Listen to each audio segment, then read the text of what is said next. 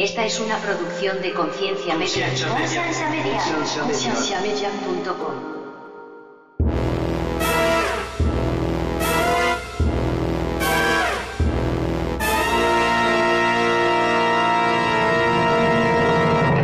Si somos honestos y suena feo, pero es la realidad, el cielo es una fantasía. Y por eso me gusta también donde dice aquí, eh, seamos humildes en nuestra búsqueda de Dios, entendiendo que no lo sabemos todo y nunca lo vamos a saber todo. Yo creo que el progresismo es muy claro en eso. Poco progresista va a venirle a decir yo tengo la verdad absoluta. Y la mayoría del cristianismo fundamental lo único que hace es predicar yo tengo la verdad absoluta. Dios hace todas las cosas nuevas, menos el entendimiento de la Biblia, ¿verdad? Esa no. Bienvenidos al programa de Conciencia, un programa que tiene como meta crear conversación y promover la autoeducación en las personas, enfocándose en preguntas y temas que por años han sido ignorados y vetados, y trayendo opiniones educadas y respuestas modernas a ideas tradicionales y pasadas de tiempo. Conciencia es una organización centrada en la existencia de Dios y en la necesidad de que las personas tengan las herramientas necesarias para poder defender aquello en que ellos creen.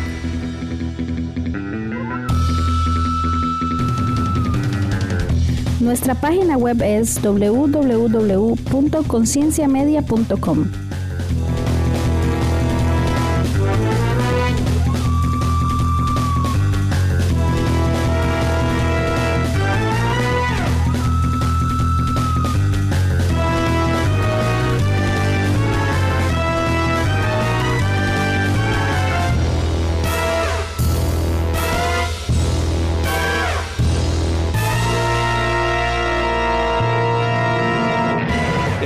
Este, ¿qué encontraron en el research? Eh, ¿Encontraron algo que les sorprendió?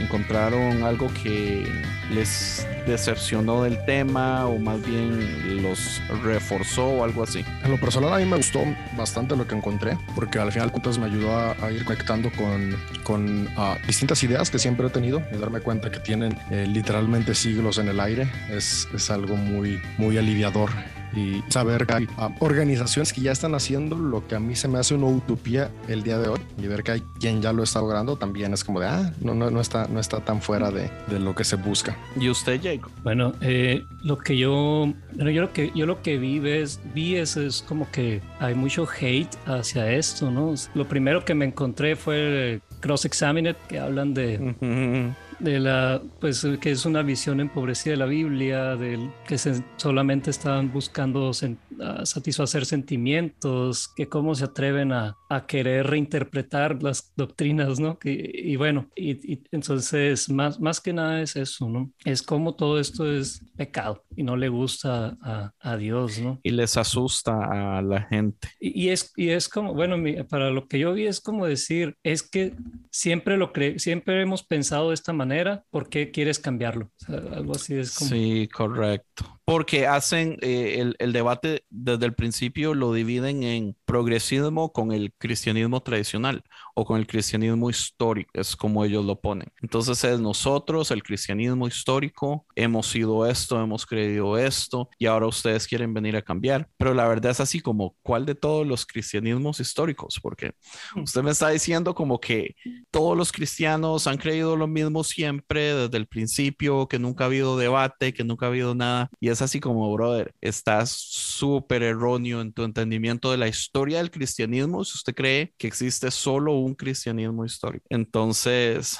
Yo, yo encontré, no sé si son, a ver, si son dos puntos, eh, si sean los puntos centrales, eh, que, porque no encontré algo así como definir el progresista, ¿no? El cristianismo progresista, pero como decir eh, el feminismo y la liberación sexual, como que vinieran a ser los dos puntos base, ¿no? No sé si, si estoy en lo, sí, yo, en lo yo, correcto. Yo, yo, sí, yo vi más puntos. Yo sí me encontré también. con algunos eh, puntos claves de, de, de, lo que es ahorita se considera como el progresismo, cristianismo progresista. Y de, de hecho eh, se llaman la, las afirmaciones de Phoenix. Te las pasé, ¿no, Andrés? Hace, hace unos días. Sí, me encantó. Y, y es como lo que envuelve lo que significa ser cristiano progresista. Lo, que pasa es la verdad que se me hicieron muy, muy buenas. Lo que yo siento que lo que dice Jacob es como el cristianismo tradicional está llevando al cristianismo progresivo a dos puntos muy básicos, pero obviamente es mucho más que eso y al mismo tiempo es menos que eso. Entonces, claro. Eh, si quiere, empecemos eh, de un solo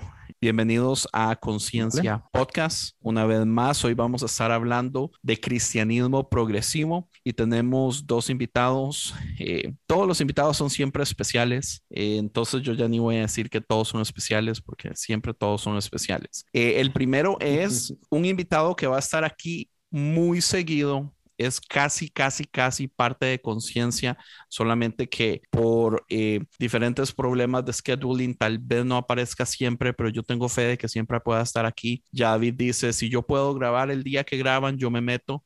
Entonces, David López, Mae, ¿cómo está? Aquí feliz, feliz de estar en conciencia, súper contento de estar grabando un episodio más. Y, sí, sí, esperemos que, el universo eh, conspire de manera favorable para poder estar en los episodios que vienen. Siempre es un gusto poder platicar contigo y, las ideas geniales que van saliendo para conversaciones. Así que encantado de estar acá. Y el segundo invitado es Jacob Figueroa. Jacob es, puedo decir ya que es un, amigo, tenemos tiempo de estar hablando. Eh, Jacob también es de México. Eh, Jacob es parte de la comunidad de conciencia. Acaba de sacar podcast nuevo se llama Pues Podcast con unos amigos. No es necesariamente un podcast eh, cristiano, pero es un podcast conversacional tipo conciencia y es la verdad muy bueno, tocan temas muy buenos.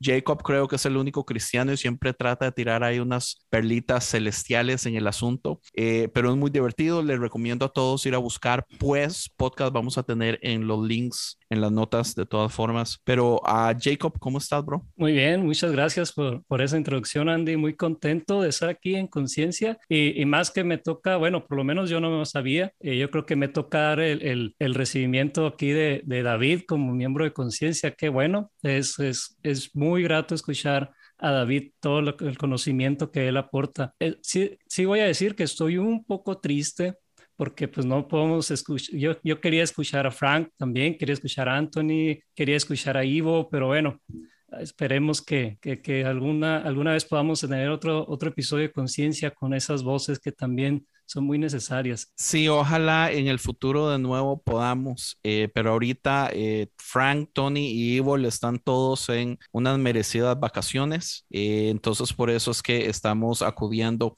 El, el asunto es esto, digamos, pues, no sé si ustedes han escuchado el chisme de Spider-Man cuando le pertenecía a Sony y todo lo que Marvel hizo para tratar de agarrar a Spider. Algo así me ha tocado con David, ha sido una cosa horrible de papeles, abogados, dineros, de una cosa horrible, pero finalmente, finalmente hay posibilidades de que el contrato se cierre pronto y por mientras David va a estar eh, de invitado exclusivo y ojalá ahorita lo podamos hacer eh, participante ya oficial. Pero el tema que queremos hablar hoy y la razón que quiero hablar de esto es porque se me hace interesante pensar que ya tocamos un episodio eh, exclusivamente de deconstrucción y recibí muchísimos mensajes porque aunque la gente escucha los términos, no saben bien qué significa. Entonces la gente estaba muy contenta de que pudo decir como gracias por hacer un episodio 100% de deconstrucción para poder entender qué es lo que significa, para saber en dónde estoy, para, para como aclarar las cosas. Este quiero que sea un episodio muy parecido a esto. Vamos a estar hablando de cristianismo progresivo y es que ahorita se está poniendo de moda que todo el mundo está atacando a los pobres cristianos progresistas. Entonces queremos hacer un episodio exclusivo de qué es el cristianismo progresista, que no es el cristianismo progresista, por qué los apologetas del momento en Latinoamérica le tienen tanto pánico. Podemos ver a un Jorge Gil de Cross Examining Español, eh, podemos ver a un Santiago Alarcón. O sea, los posts que ponen es así como corran, huyan. Eh, Cross Examining en inglés le ha tirado muchísimo. Eh, también eh, a todo el movimiento. Cross Examine y Frank Turek en inglés están diciendo esto es casi peor que los ateos, es peor que un uno de nuestros hijos escuche de cristianismo progresivo a que escuche de un ateo. Entonces es así como, wait, ¿Qué, ¿qué, es el miedo? Y después, cuando vamos a ver las explicaciones que ellos dicen de lo que significa ser progresista, es así como, brother, no, no estamos no, no estás tan en lo correcto. Entonces, este episodio es 100% progresismo eh, y hablemos de él, hablemos de qué es, de qué no es y, para tal vez poder cerrar una página eh, de este tema. Eh, obviamente, ni Jacob ni David y yo somos, somos como los los profetas del progresismo en Latinoamérica, pero uh, yo creo que entiendo un poco, entiendo bien la idea de dónde viene el progresismo. Yo sigo el progresismo desde hace mucho en el lado eh, aquí de Estados Unidos, en, en la iglesia americana. Y hasta ahorita, hasta ahorita es que finalmente, digamos, hasta hace como unos dos años es que estamos viendo que están saliendo podcasts de, de chavalos más progresistas hablando de un cristianismo progresista, saliendo básicamente de la caja que nos ha enseñado. Eh, a mí me gusta mucho eh, criticar el hecho de que Latinoamérica ha estado bajo el imperio y un monopolio teológico de muchas editoriales y muchas compañías cristianas que solo traducen ciertos libros de ciertas teologías que a ellos les conviene, pero aquí en Estados Unidos y en inglés tenemos acceso a muchísimos más autores ahora que los podcasts están de moda. Casi todos los autores tienen podcast porque es muchísimo más fácil, digamos, el proceso de un libro dura de año y medio a dos años en escribirlo, editarlo, en que lo firmen, en que una editorial lo agarre, en que lo dupliquen, en que lo manden a las librerías, pero un podcast es algo tan instantáneo, entonces podemos ver, digamos, como un Pete Enns, eh, que es uno de mis escritores favoritos, que aunque todavía sigue haciendo sus libros, ahora los libros que está haciendo son basados en cosas que ya tiene tiempo de estar hablando en sus podcasts. Entonces, los libros, aunque sí traen todo más condensado, el material no es nuevo porque los podcasts ya vienen hablando de esto. Entonces, es mucho más inmediato. Entonces, yo pienso que esto es una de las cosas que está haciendo que los muchachos en Latinoamérica estén redescubriendo un montón de cosas también. A mí me da muchísima risa, por ejemplo, ver que muchos, digamos, de, de los yo no sé si me voy a meter en problemas por decir esto. Muchos de los relevantes en Latinoamérica son chavalos que entienden muy bien inglés y van y se leen escritores gringos y entonces van a sus conferencias a dar prédicas de chavalos gringos que están haciendo cosas desde hace tiempo, pero como el inglés no es tan fácil tal vez en Latinoamérica, los muchachos lo ven como esto maravilloso que nos está enseñando y es así como, sí, brothers, o sea, todo es un cierto recicle, conciencia, 100% reciclaje también de muchísimas de las podcasts y libros que nosotros escuchamos, pero eh, no es nada nuevo. Entonces, este acceso a, a tener a un cierto idioma, a un idioma que tiene más libertad, digamos, los autores más progresistas pueden ir y hacer libros eh, y venderlos eh, y no necesitan eh, burocracia, no necesitan compañías, porque aquí es más fácil ese tipo de cosas. Digamos, un, un chavalo en Latinoamérica que quiere hacer un libro que sea progresista o medio hereje, o sea, hace dos años o hace cuatro o cinco años, o sea, ¿qué editorial lo iba a publicar? No existía. Ahorita, gracias a Dios, existen unas cuantas. Entonces, yo creo que por eso es que las cosas están cambiando. Pero pucha, ya hablé mucho, sobre. Sí, no, y, y eso es chido, ¿no? Porque, por ejemplo, ah, yo hace tiempo que, que me, me, llamó mucho la atención investigar el tema, ¿no? Porque a veces me preguntaban, oye, tú eres progresista y, especialmente llegan mensajes, ¿no? Es que tus ideas son muy progresistas y, y, no eres cristiano porque los cristianos progresistas no son cristianos. Así un buen de, de, argumentos que, que, van saliendo.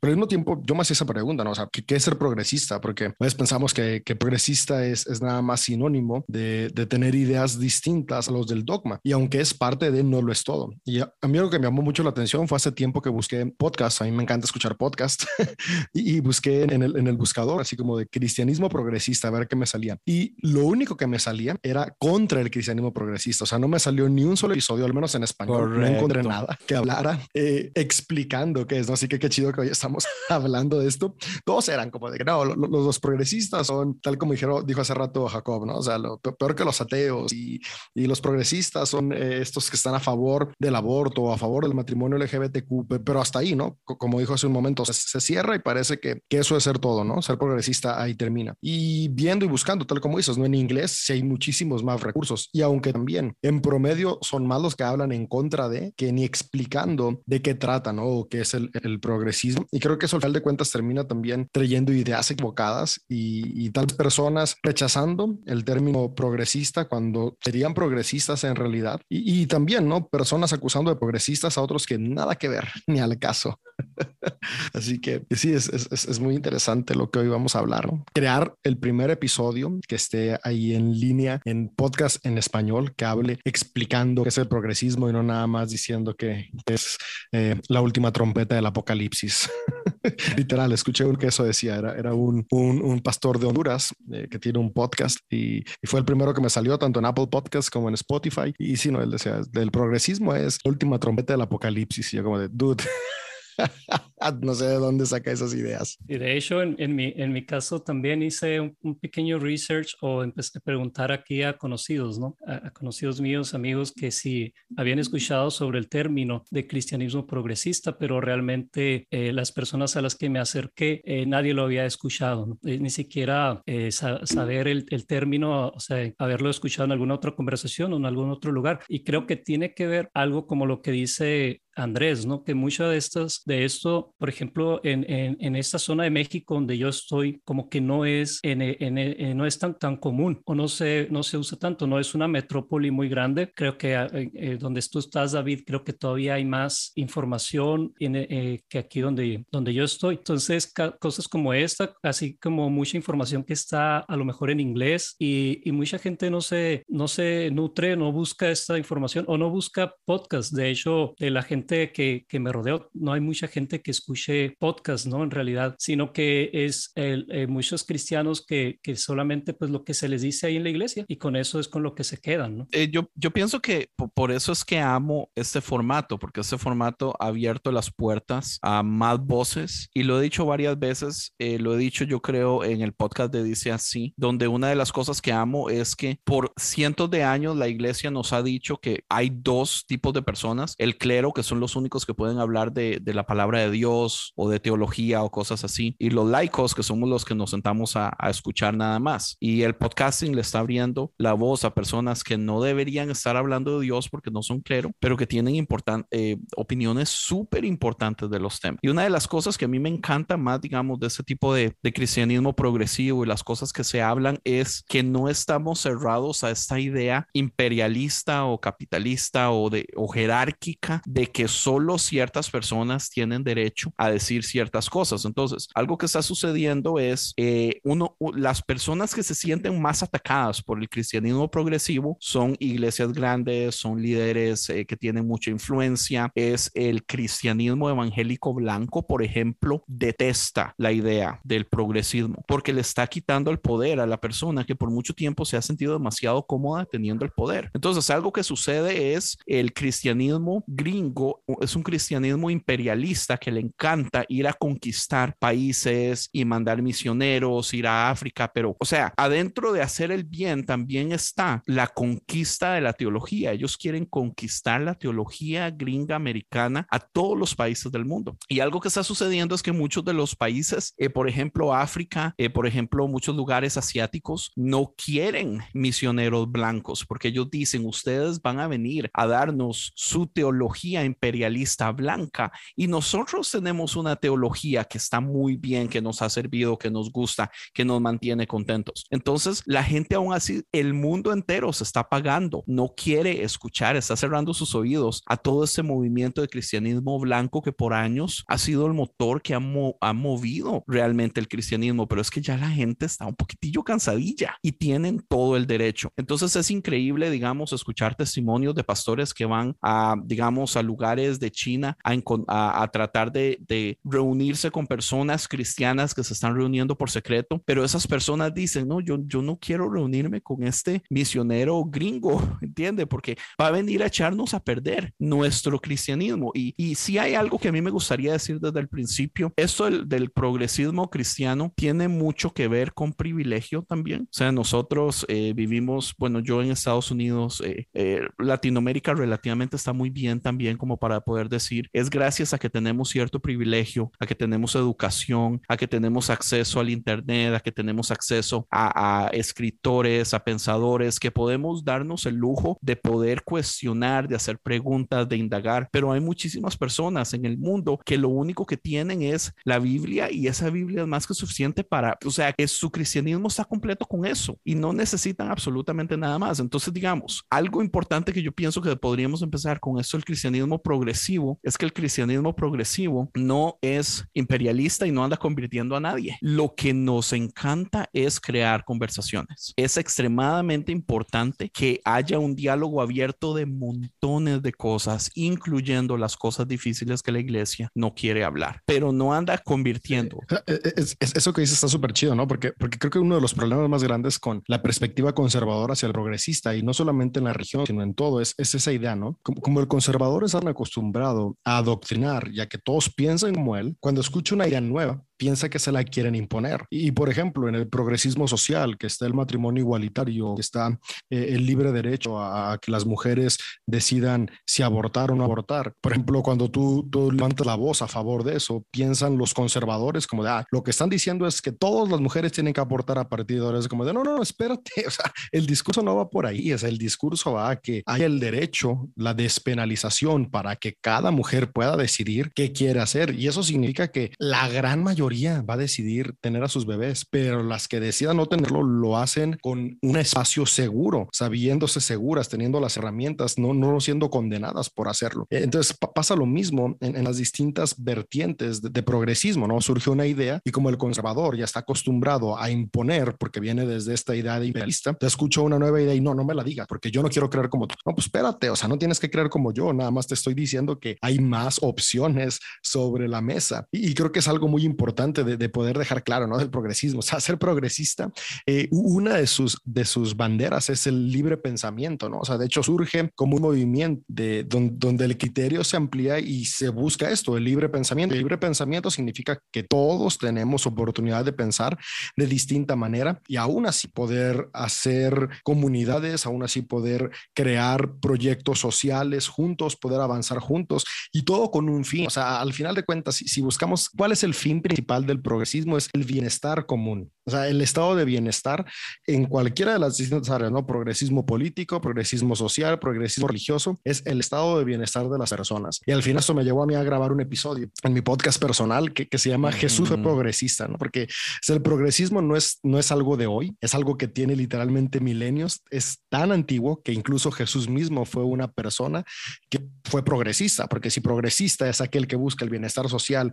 que busca defender los derechos civiles, que busca que todos tengan una misma participación, tal como decías, ¿no? O sea, que no solamente el clero pueda decir qué onda, sino que todos podamos decir, bueno, ahí suena hipócrita, ¿va? Porque yo soy clero, pero que, que todos los que no son clero también tengan la misma voz. O sea, de eso se trata, o sea, la participación igualitaria de todos y todas, la redistribución de los derechos y oportunidades. Eso es el progresismo. Al final de cuentas, creo que los cimientos del cristianismo son muchísimo más progresistas que conservadores. Así que ah, hay que cambiar el chip, ¿no? Pero ese es el, yo creo que ese es el problema, ¿no? O sea, el, el problema hasta hacia el progresismo es el libre pensamiento, porque el libre pensamiento es una amenaza al poder. ¿Por qué? Porque el poder necesita o busca que todos piensen como él piensa, más bien busca imponer el pensamiento o cuál es la forma, cuál es la idea que se va a tener. Cuando vemos a, a un Jesús eh, junto con sus compañeros fariseos discutiendo y buscando la, vamos a decir así, rebotando ideas y buscando la mejor interpretación o la mejor forma de entender o de avanzar en el conocimiento, en el entendimiento de Dios y de las escrituras que hasta ese momento tenían, ¿no? Pero ahorita el, el, tema es ese, ¿no? El tema es que el, el, el poder o las personas que están en, en, autoridad o en esos puestos lo ven como una amenaza porque amenaza las ideas que ellos tienen, ¿no? O sea, o, la uniformidad que ellos buscan esperar para poder seguir manteniendo, bueno, a lo mejor suena muy, eh, no sé, muy conspiranoico lo, lo, lo, que digo, ¿no? Pero manteniendo control sobre las personas personas. No sé si es una exageración, No, pero no es exageración para nada. No es exageración. ¿Sabe por qué? Porque el problema es que, eh, digamos, la definición más básica de progresismo es avance. Entonces, la idea central del progresismo, ya sea político o religioso o del que usted quiera irse a filosóficamente desde que se empezó a utilizar la palabra progresismo para tocar cualquier tema, es un avance. Pero la religión lo que le encanta es mantenernos estancados en una sola idea. Entonces, ese avance es realmente peligroso para ello, porque una de las cosas que sucede es que adentro de, del, del, cristianismo progresista está el asunto de, de, libre pensamiento. Entonces, digamos, ya lo que ha fundamentado el cristianismo por muchísimos años, que son tradiciones, en ese momento ya no tienen tanta fuerza porque ya, ya se le da una libertad a que las tradiciones pueden ser reinterpretadas eh, de muchos modos y no solo tradiciones, digamos, hasta mismos términos literales. Un ejemplo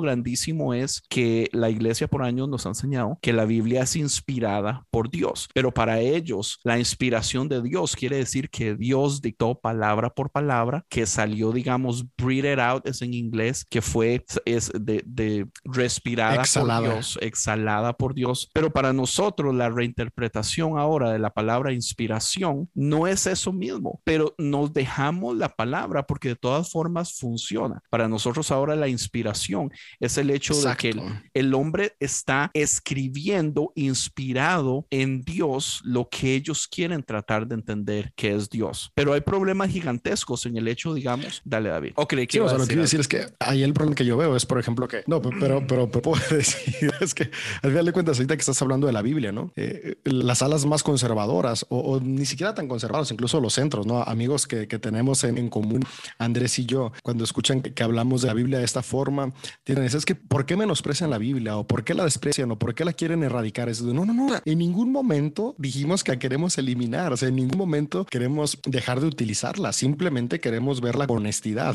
Entonces, creo que es una parte ahí, ¿no? Donde, donde está muy a la defensiva una vez que se habla fuera de, la tradición. Y es que, o sea, me encanta que hayas tocado el tema de la Biblia, porque justamente el ver la Biblia con unos ojos honestos fue lo que abrió camino a, a, la, la, teología liberal, que es el cristianismo liberal, y que el cristianismo liberal es como el antecesor del cristianismo progresista. El cristianismo liberal surge en la época de la ilustración y justamente comenzó con eso, con decir, a ver, espérate, vamos a, a ver realmente qué es la Biblia. Por siglos nos han dicho que no podemos nosotros estudiarla, cuestionarla y no nos ha contado un origen súper fantasioso. Entonces, vamos a ver realmente cuál es su origen real, ¿no? Y cuando empezaron teólogos alemanes, porque comenzó con, con, con, la, con la, teología alemana a, a, estudiar el origen de la Biblia, a crear una crítica sobre la Biblia, surge toda esta reformulación de, por eso, de las doctrinas. ¿Y, y por qué por antes eso, no se podía? Por eso los pastores alemanes son tan famosos, es lo único que quería decir. claro. Y, y el dijo Jacob hace rato, ¿no? Que, que, que, el control era algo que, que, era importante y por eso el libre pensamiento asustaba tanto. Y sí, lo que pasa es que la mayoría de cristianos jamás se toma el tiempo para preguntarse cómo se originó nuestra fe. Y los que sabemos, muy pocos quieren explicar de manera honesta, porque al final de cuentas, el ego del ser humano quiere control, ¿no? O sea, yo como pastor, hay días que si digo, ah, si no dijera todo esto, podría manipular bien fácil y obviamente que sería mucho más conveniente para Me mí. haría un mal diezmo. Hace, hace poco estamos, sí, es, estamos en un grupo donde, donde están ustedes también de, de, de construcción. Y, y, ahí les decía, ¿no? Que, que mi negocio ha estado en una crisis y digo, no manches, o sea, si fuera simplemente positivo y siguiera todas las otras dinámicas, podría estar sin preocupaciones de las crisis financieras en mi negocio porque, pues, a fin de cuentas, la manipulación saca todo eso. Pero no se trata de ahí, porque al final es buscar el bienestar, no la manipulación. Pero el cristianismo, como lo conocemos, que surge eh, en, en, la época de, de, los padres de la iglesia, que, que vienen ya después organizándose con Constantino y todo este rollo varios, varios siglos después, pues surgen con una idea imperialista. Constantino no se convirtió al cristianismo por decir, wow, tuve un encuentro con Jesús. No, no, no. Él dijo, esta es una buena oportunidad política para controlar. Dijo, esto Oh, me sí, sirve para controlar desde sus orígenes. O sea, Un solo pueblo, de- desde un ahí solo está. ejército. Una religión. Exactamente. Entonces, desde ahí ya viene el por qué rechazar el libre pensamiento. Hasta antes de eso, o sea, los concilios surgieron porque justamente querían erradicar el libre pensamiento. Antes había muchos cristianismos, no un cristianismo, y todos coexistían, o sea, eran distintos y se sabían diferentes y se echaban sus debates, pero al final de cuentas, pues cada quien vivía su espiritualidad. Pero llega eh, este imperialismo y dicen él, ya no hay forma de que nadie más cuestione, nadie más diga nada, todos de una sola manera. Y ah, ah, yo recuerdo que una vez alguien me dijo, ah, o sea, si, si el progresismo fuera algo bueno, pues ¿por qué no, por qué no ha existido siempre? Yo como de, pues porque acababan matando a todos los progresistas, ¿no?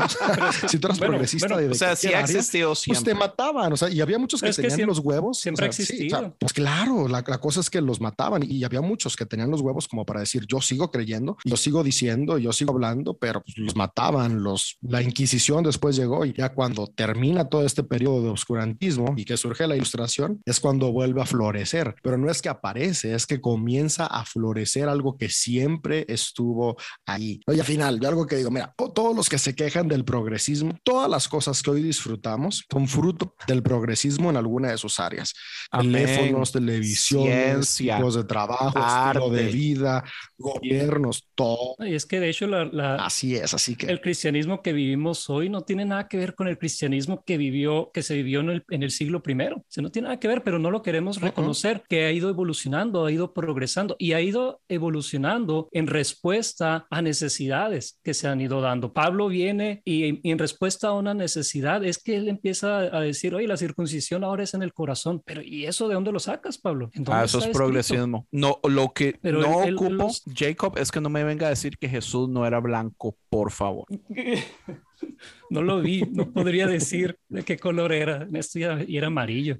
¿Sabe, ¿Sabe, que es algo interesante? Digamos, esta conversación entera eh, viene gracias a que hace como dos semanas a mí me escriben por la cuenta de Conciencia Media de Instagram y me, un muchacho me dice, quiero que me explique qué, cuáles son las cualidades de un cristiano progresista. Y yo le decía, eh, eso es muy difícil porque el cristianismo progresista es muy extenso. Es más, le digo yo, yo le aseguro que el cristianismo progresista es más bien una bandera de que no somos, a diferencia de ser una bandera de esto es lo que somos, porque es más bien el, el cristianismo progresista es más como una antiteología, habla más de la persona progresista, las cosas que no cree, que las cosas que creen, porque adentro del progresismo hay montones de ideas, porque todo está abierto a leerse, a entenderse, a interpretarse, eh, a usted llegar a las conclusiones que usted quiera basados en sus propios estudios, en las personas que usted escucha, en los libros que ha leído, en la gente que usted prefiere escuchar. Entonces, digamos, es más fácil, por ejemplo, que el, el progresismo se, se identifique basado en las cosas que no cree específicamente y muchas de estas cosas aquí es donde, por ejemplo, digamos, a la iglesia le molesta mucho, porque se van directo a muchas de las cosas que son muy fundamentales para la iglesia. Algo que me parece súper interesante es que ahorita, algo que no había sucedido antes, ahorita usted está viendo, digamos, a los mayores exponentes del cristianismo en Latinoamérica, los pastores más importantes, todos hablando de la inerrancia de la Biblia. ¿Por qué? Porque el progresismo está trayendo en duda la inerrancia de la Biblia. Pero entonces ya ahora usted ve a un Andrés Spiker, eh, ya vimos quién fue el, el, pastor que nos contestó la vez pasada. Lucas Leis o quién? Oh, Lucas Leis. Lucas Leis, que es de las personas más importantes en el cristianismo latinoamericano, que es el, es el, el, la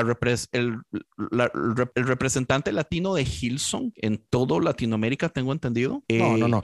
no Lucas, Leis, Lucas Leis no está con Hilson. Lucas Leis es, es, él tiene una organización que se llama 625, que es, que es ah. como su intención es como, cómo pueden. ¿Quién es el de Hilson entonces? Chris Méndez. Ah, ok. Hilson Voy, Latinoamérica es Chris Méndez. Voy a arreglar el, que describe Lucas Para no sonar y, y Lucas Leis ignorante.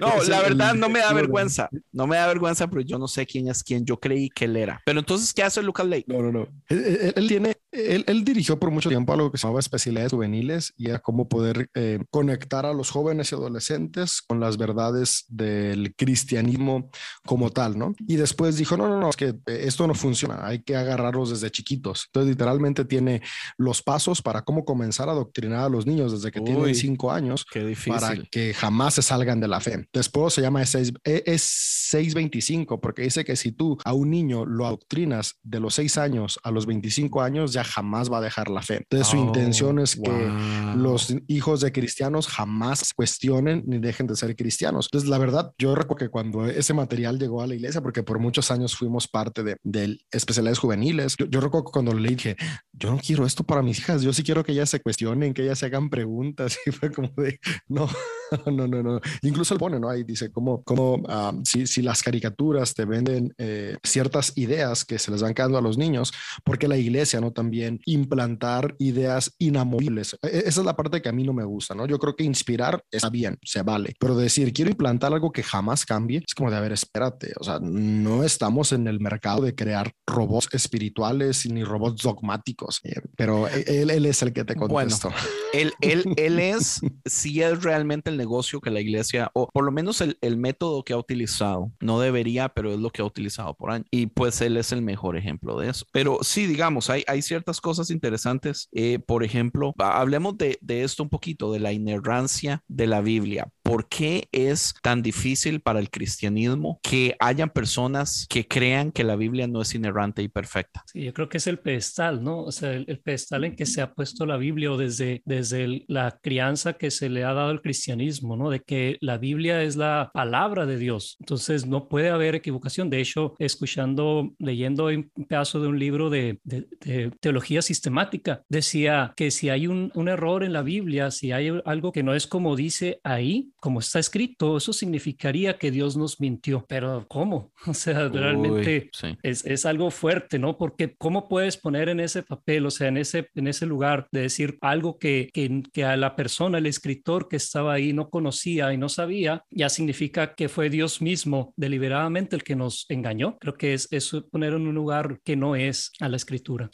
mi, mi, mi postura siempre ha sido que el ser humano somos seres sensoriales y visuales. Aunque nos movemos en las realidades imaginarias, ocupamos cosas que nos permitan entenderlas. Por ejemplo, el dinero es una realidad imaginaria, o sea, no existe en realidad, pero es algo que alguien, alguien se inventó y dijo que esto va a ser el dinero, van a ser las finanzas y a este papelito vamos a hacer lo que represente esta idea imaginaria llamada dinero. Pero para que funcione, ocupamos el papel. O sea, si, si yo no tengo un billete que represente esta idea imaginaria, no funciona. Y el día de hoy la economía sube, baja y se mueve por unos billetitos que representan algo que surgió en la imaginación y que en realidad ahorita básicamente ningún país tiene realmente representado en oro la cantidad de dinero que mueve, o sea, es dinero imaginario, pero está el papelito. Entonces, con la espiritualidad es lo mismo, o sea, la espiritualidad del ser humano siempre ha ocupado imágenes para sentir con qué se está relacionando. Y cuando viene esta expresión judaíta que dice, ok, no eliminemos las imágenes honestas, es como de entonces, ahora con qué nos vamos a relacionar, porque no podemos. O sea, si ya no vamos a ver allá como imagen que vieron por mucho tiempo, por porque sí, los judaítas tenían una imagen de un toro que era Yahvé, pero llega Esdras y dice él, no más. Entonces, es, ¿y ahora qué hacer? Ah, pues la Torah, ¿no? Y por eso se vino este culto tan grande hacia la Torah. Y después vienen los cristianos que deseamos heredar esta misma idea y, vuelve esta parte. Pero lo, asombroso es que los primeros cristianos sí adoptaron el arte como medio de conexión espiritual y, por eso surgen el arte sacro y las imágenes, pero después viene la, la eh, con Lutero, la reforma protestante y dice, no, no, otro Esdras, ¿no? De estos compas que sí hacen cosas buenas, pero la cagan en otras porque son seres humanos, como todos nosotros al fin de cuentas. Entonces, eh, una, una de las cagadas grandes fue eliminar, eh, y, creo que ni siquiera fue Lutero, fue más adelante, porque, porque Lutero sí mantuvo muchas cosas de, de la catolicidad, pero los que siguieron después de él, que fueron eliminando todas las cuestiones de, de, las figuras, de la representación, del arte, entonces se perdió esta conexión. Entonces, yo, yo ya no puedo ver una imagen de Jesús, entonces ya no sé con quién estoy hablando, ¿no? Eh, yo ya no puedo ver una representación que me conectaba, o sea, no es Jesús, pero me conectaba a la idea de quién es Jesús. Correcto. Entonces, cuando se elimina todo esto, llega entonces, ¿ahora qué va a ser? Ah, va a ser la Biblia. Y por eso tú a alguien le dices, la Biblia es Dios. Es como de que no. O sea, si, bueno, si para yo creer en Dios yo tengo que ver algo y yo aquí, y eso se suma a que sale una, una idea dentro del protestantismo cuando los, eh, nuestros hermanos católicos sacan la, la, idea de que el Papa es. Ponen el Papa así como la máxima autoridad. Entonces ahora los protestantes dijeron, ¿y quién va a ser la nuestra? Si nosotros decimos que no hay papa. Entonces, ah, la nuestra va a ser la Biblia. Y a partir de ahí se suman estas dos cosas, la idea de que la Biblia es la máxima autoridad y que la Biblia es la palabra de Dios y se crea este combo donde ahora no me digas nada en contra de la Biblia porque, ¿sabes qué? Mm, me enfurezo. Yo no sabes la, cantidad de broncas que he tenido últimamente por, por decir que, que la Biblia no es la palabra de Dios, yo pienso, que se equivoca o que tiene errores. Yo pienso que es súper importante mencionar esto, digamos, la idea oficial tiene menos de 500 años, porque digamos, aunque sí, aunque Lutero empieza toda esta avalancha, lo que la gente no entiende es que en aquellos tiempos, sin internet, sin televisor, sin, las cosas se movían súper lentas, entonces fueron casi 100 años para que la reforma tomara como un, como un, como, como un, una posición oficial mundial ya entendible por la mayoría de personas. Entonces son como 400 años desde que realmente la Biblia se ve de este modo, de esta bibliolatría como muchos dicen, donde casi que se idolatra como si fuera el mismo Espíritu Santo, Padre, Hijo, Espíritu Santo, eh, Padre, Hijo, Santa Biblia. Y, y es vacilón, pero yo estaba escuchando varios podcasts de quejas y a la gente le enoja que uno diga eso así como maes. Es que es cierto, o sea, ¿dónde rayos está en ese caso el Espíritu Santo? Porque es tan difícil entender que si la revelación está activa, ¿por qué nos limitamos nosotros, digamos, en este caso, a un libro? Y una de las cosas que a mí me impresiona montones es que muchas de las cosas que nosotros queremos creer de la Biblia fueron dadas por la misma Biblia. La razón que, por ejemplo, a mí muchas de las ideas de Jesús me molestan es porque adentro de la Biblia hay ideas de Jesús que a mí me encantan, ¿entiende? El, el pastor que deja 99 por irse a una, o sea, a mí me encanta esa idea de Jesús eh, o, o, del Salvador, ¿verdad? O, o del Cristo. Pero después la misma Biblia me da ideas contradictorias, entonces la Biblia no es clara. Mucho de lo que yo quiero, mucho de lo que yo creo entender mucho de lo que me alegra. Está ahí mismo, pero la Biblia se contradice ella misma dándonos ejemplos diferentes, mostrando a un Dios que quiere sangre, pero a un Dios que lo que quiere más bien es darle libertad a todos y voz a, a las personas que nunca han tenido voz y poner de primeros a los que estaban de últimos. Entonces es así como, Mae, póngase de acuerdo, ¿entiende? Porque la idea central está bonita, pero es difícil, o sea, ¿cómo rayos me dicen que yo, o sea, es cierto, yo escojo lo que me gusta, pero es porque hay demasiadas contradicciones adentro de este hijo de pucha libro. Yo creo que también son, podemos verlo como contradicciones, pero también como progresismo dentro de la misma Biblia, ¿no? Porque vemos a, a un Jesús que está ahí y le traen, llegan los, los, estas personas y le traen a una mujer adúltera para que se cumpla la ley. ¿Qué hay que hacer? ¿Qué dice? No, pues hay que pedrarla, ¿no? Eso es lo que dice la ley. ¿Y qué hace Jesús? Bueno, el que esté libre de pecado, que arroje la primera piedra. ¿Y eso en dónde está escrito? ¿Y eso qué parte, en qué parte de la ley viene eso? Pero eso es parte del progresismo. Pero el problema es que pensamos que el...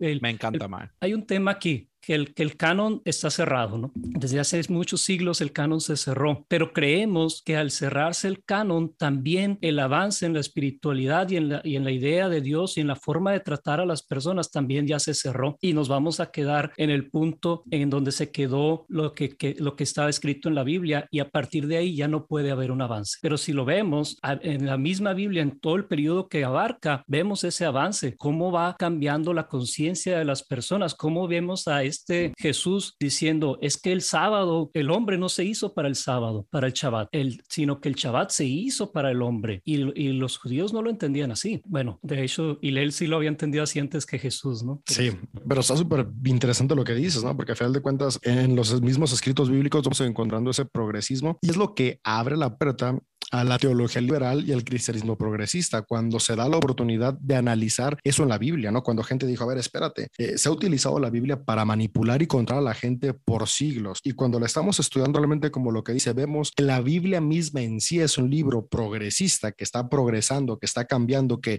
que sus dichos, aunque para el día de hoy son anticuados, en su momento fueron revolucionarios, que trajeron bienestar social a las personas. Entonces ahí es donde surge, ¿no? Yo, yo creo que, el problema es que cuando se escucha teología liberal o, o, cristianismo progresista, viene esta idea y la gente piensa libertinaje, ¿no? Y este, ah, no, si son cristianos que quieren echar todo el desmadre que quieran sin ninguna consecuencia, cuando no, no, no, no, no, o sea, el corazón pecar. del cristiano progresista no es el despapalle. Bueno, algunos sí.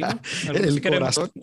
bueno, y, y, y, y es se que puede, pecar es fácil, cuentas, pero, pero el sea corazón, usted la teología que sea. aún siendo conservador, Aún siendo o sea, mira, conservador, ejemplo, el asunto eh, es que nadie lo cache, que, que- que hay un episodio, Uy. exacto, o sea, Ravi Zacharias, hubo un episodio aquí en Conciencia, o sea, era súper conservador el, el, compa, ¿no? O sea, mega conservador y pues, las cosas que hizo, o sea, para pecar no hace falta estar afiliado a alguna expresión de cristianismo, hace falta nada ser ser humano, así que amigos y amigas, cuando pequen, no se agüiten, son seres humanos, todos pecamos.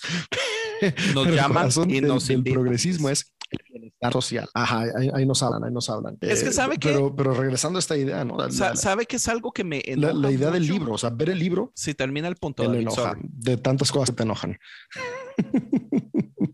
No, no, no. Ese es el punto, ¿no? Que, por eso cuando se comenzó a cuestionar la Biblia y a dejarla ver como algo que no tiene movimiento y verla como algo que se mueve, fue que surgen estas ideas liberales, porque en la misma Biblia está plasmadas muchísimas ideas que promueven el bienestar de las personas, ¿no?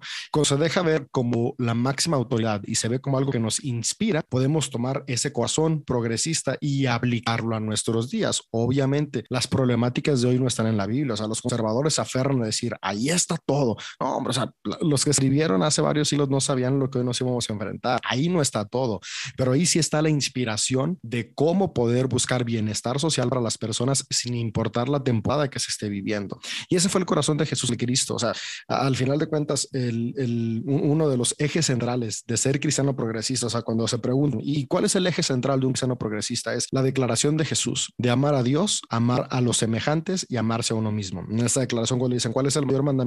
Amar a Dios y amar a tu prójimo como a ti mismo. Ese es el corazón del cristianismo progresista, ¿no? Y para mí también es el corazón de Jesús. Podríamos decir, como dijo Margarita Poret en, el, en su libro El espejo de las almas simples, ¿no? Que Dios es amor y amor es Dios. Fue por allá en el 1300 que la quemaron en la hoguera unos seguidores de Dios de amor por decir esas palabras.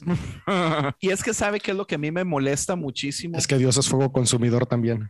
A mí me molesta muchísimo de los fundamentales fundamentalistas que ellos escogen ciertas palabras para hacerlas malas. Por ejemplo, progresismo, que su definición más básica es avance, progreso, ¿verdad? Debería ser bueno. Ahorita está de moda en Estados Unidos llamarle a los progresistas cristianos woke. Woke significa despiertos. Entonces, ahora un, un, cristiano despierto es una gran ofensa para los conservadores porque eso es algo malo. Y es así como, ¿en serio? O sea, entonces usted lo que quiere es estar dormido, eh, sinónimo de ignorancia, de cerrado, de no poder ver. ¿Qué es esa estupidez? Ahora, políticamente, ¿qué significa el fascismo? El fascismo es un poder, una ideología política que deja que, digamos, hayan personas autoritarias que tomen el, o sea, como China. China es un, un país eh, fascista. Entonces, ahora, en la política de derecha, están utilizando como algo muy malo ser antifascista. Y es así como, o sea, ser antifascista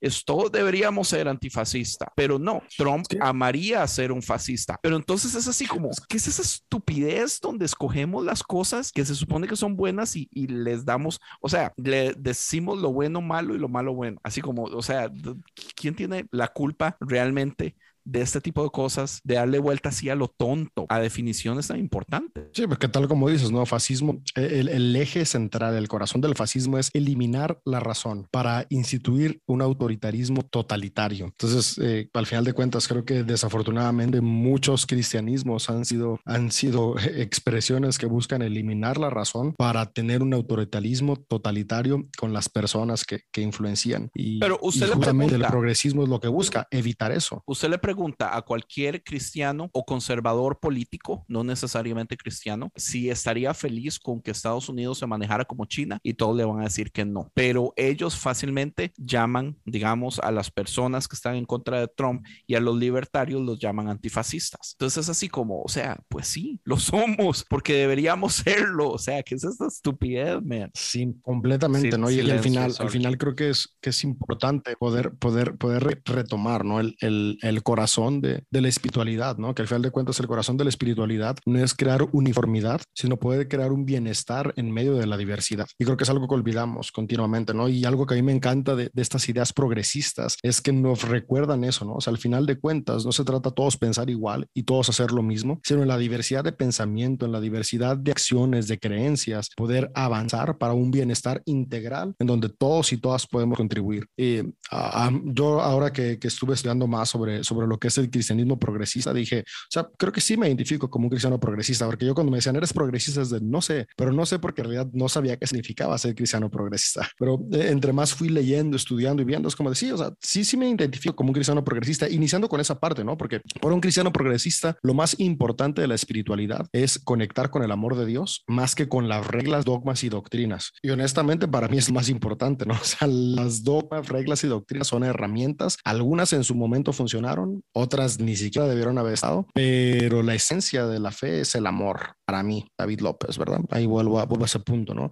Ahora, la cosa es que, ¿por, qué es tan complicado esto? Porque es muy ambiguo y al final de cuentas todos interpretamos lo que es amar de manera distinta. Y eso causa un conflicto en las personas. A las personas nos gusta que nos digan qué hacer, nos encantan las definiciones. Por eso los dogmas funcionan tan bien, porque te quitan la responsabilidad de tu pensar, de tu generar tu propio criterio, te, eliminan la responsabilidad de, de hacerte cargo de tus consecuencias, ¿no? Mejor creo un dogma y no soy responsable aquí porque al final de cuentas no voy a ir para el cielo y ya nada más Jesús me perdonó y la Biblia es mi conexión con Dios porque para qué esforzarme en conectar con otras personas donde realmente está Dios, mejor nada más me voy al libro y, y vuelvo a este punto, ¿no? Evadir la responsabilidad lleva a defender a capa y espada esos dogmas que, crean esa seguridad. Pero ¿sabe qué es lo que pasa, David? Lo que pasa es que, eh, digamos, los fundamentalistas tienen razón en decir que una de los problemas más grandes de los eh, progresistas es que le bajamos el valor, lo que es, digamos, al pecado. Para nosotros el pecado no es tan malo. Y uno de los problemas que ellos dicen es que toda esta idea de la religión necesita básicamente corrección. Entonces, una de las cosas que yo escuchaba era una chavala eh, que supuestamente es experta en progresismo y ella decía, si para los progresistas nada es pecado y usted tiene que amar a todos, hagan lo que hagan, sean lo que sean, se pierde esta necesidad que nosotros tenemos que amar y corregir a las personas y mostrarles sus pecados para que ellos puedan realmente ser salvos. Pero sí, digamos, yo, yo entiendo, yo entiendo un poco porque, por ejemplo, eso es algo interesante. Una de las, uno de los miedos que tenía mi esposa cuando yo empecé a hacerme un poquito más progresista era que ella decía, y, y si usted se convierte en una de esas personas que cree que el pecado ya no es malo y que ya entonces ya usted no tiene por qué serme fiel, porque ya usted no tiene por qué preocuparse por sus hijos, ya usted puede dejarnos abandonados. Y es así como, o sea, la, la, la moralidad no cambia. Hay una gran diferencia en usted no no hacer las cosas por miedo a un infierno o no hacer las cosas porque yo tengo una moralidad por dentro y yo, o sea, es, es un sentido de lo que es bueno y lo que es malo. Eso no cambia, sea usted progresista o no. Entonces es muy interesante y hasta cierto punto tiene razón, pero también la necesidad de un infierno, creo yo, eh, de, de, una corrección, de, de, tener que salvar a la gente, les es muy problemático a ellos. Eh, si digamos un infierno no existe, como muchos de los progresistas creemos, ¿verdad? Y es que yo creo que uno de los puntos que, que se manejan, ¿no? Para hablar del progresismo, es decir, que ha cambiado, que cambia el corazón del mensaje del Evangelio, que es el pecado, hacia la redención y la justicia social, pero pues, nunca ha sido el, el, corazón del Evangelio el pecado. Eso debería ser bueno también. Es, para, para nada. O sea, el, el, corazón del Evangelio es la buena noticia de Dios, el reino de Dios, Dios obrando aquí en la tierra. ¿Y quién es Dios? Dios es amor. Entonces, al decir que, que quitas el enfoque del pecado, es que lo estás poniendo en el amor, en el amor de Dios. Y si tú amas, pues no vas a ser infiel a tu pareja. Si tú, si tú amas, no vas a dejar a tus hijos abandonados, no vas a engañar a, a las demás personas. Y es como dice el mandamiento más importante de todos amar a Dios, a amar a, tu prójimo y a, como a ti mismo, ¿no? Son tres partes. Empieza por lo, por lo más grande, universal que es Dios y después se, se baja al, al prójimo y, y, después a uno mismo. Pero nosotros empezamos con el uno mismo, con yo. Realmente eh, eh, empezamos con el ego, nos amándonos a nosotros mismos, interesándonos solo en nosotros mismos y tenemos que ir aprendiendo, que ir aprendiendo a amar al prójimo, amar a, al otro que viene siendo el nosotros eh, para ir extendiendo ese nosotros nosotros, ah, que también puede estar, eh, puede ser un ego un poco más engrandecido, porque tú nosotros puede ser tu familia, puede ser tu comunidad, tu iglesia, tu país, pero aún así en el nosotros a veces queda gente fuera, quedan otras personas que no son de tu comunidad y ellos ya no son el nosotros, ya son otras personas, pero amar a Dios, que Dios es amor, estamos hablando de todas las personas, como lo dice Richard Rohr, es el everybody, todo mundo, son todos, no hay, no hay una diferencia. Y la justicia, la justicia social está desde el principio, desde las leyes de Noé, es, Dios le pide hacer justicia. En Miqueas que le dice, no has entendido, lo que Dios quiere es que ames la misericordia y que hagas justicia. Y, luego lo vemos en ellos también, que, que, también lo dice cuando hablan con, con Pablo, ¿no? Los apóstoles, y le dice, ok, la circuncisión, bueno, está bien, quítale la circuncisión, pero no dejen de hacer justicia. Así es, 100%, ¿no? Y es que creo que es donde está el énfasis del cristianismo progresista, ¿no? Y es donde yo, por eso digo, got me, identifico como uno, porque creo que al final de cuentas el, cristianismo tradicional por tantos años se ha enfocado tanto en el más allá, todo lo, todo gira, la doctrina, la teología, la forma de hacer vida gira en el qué va a pasar cuando me muera, es, al punto que se descuida qué va a pasar en el aquí y ahora. Entonces le tenemos tanto miedo al pecado porque es qué va a pasar después de morirme, ¿no? Y no peco porque no, a mí me interesa más allá, pero en realidad es, eh, creo que el, progresista, el, progresista no es que, no es que diga, ok, hay que hacer de la vida un desmadre, no es que cuido mis actitudes, cuido mis pensamientos, pero no porque estoy pensando en el más allá, estoy pensando en el aquí y a la hora, en el más acá, en las personas que me rodean, en el bienestar social. Entonces, desde ahí, no, no es un libertinaje, sino es una libertad con responsabilidad. Pero, y, creo que eso es muy importante. También, al, final de cuentas, muchas de las cosas que dicen, ¿no? que, que, agarramos de libertinaje los progresistas, pues ni siquiera están como tal en la Biblia, son dogmas que se han creado, ¿no? Por ejemplo, algo que a mí me critican mucho es como de, sí, claro, es, que desde que eres liberar, tomas, ¿no? Y es así como de, a ver, o sea, eh, uno de los primeros milagros en, uno de los evangelios que Jesús hizo fue una peda masiva. no, no, no, no. Llevó el pisto más bueno para que ese se vino no tenía alcohol.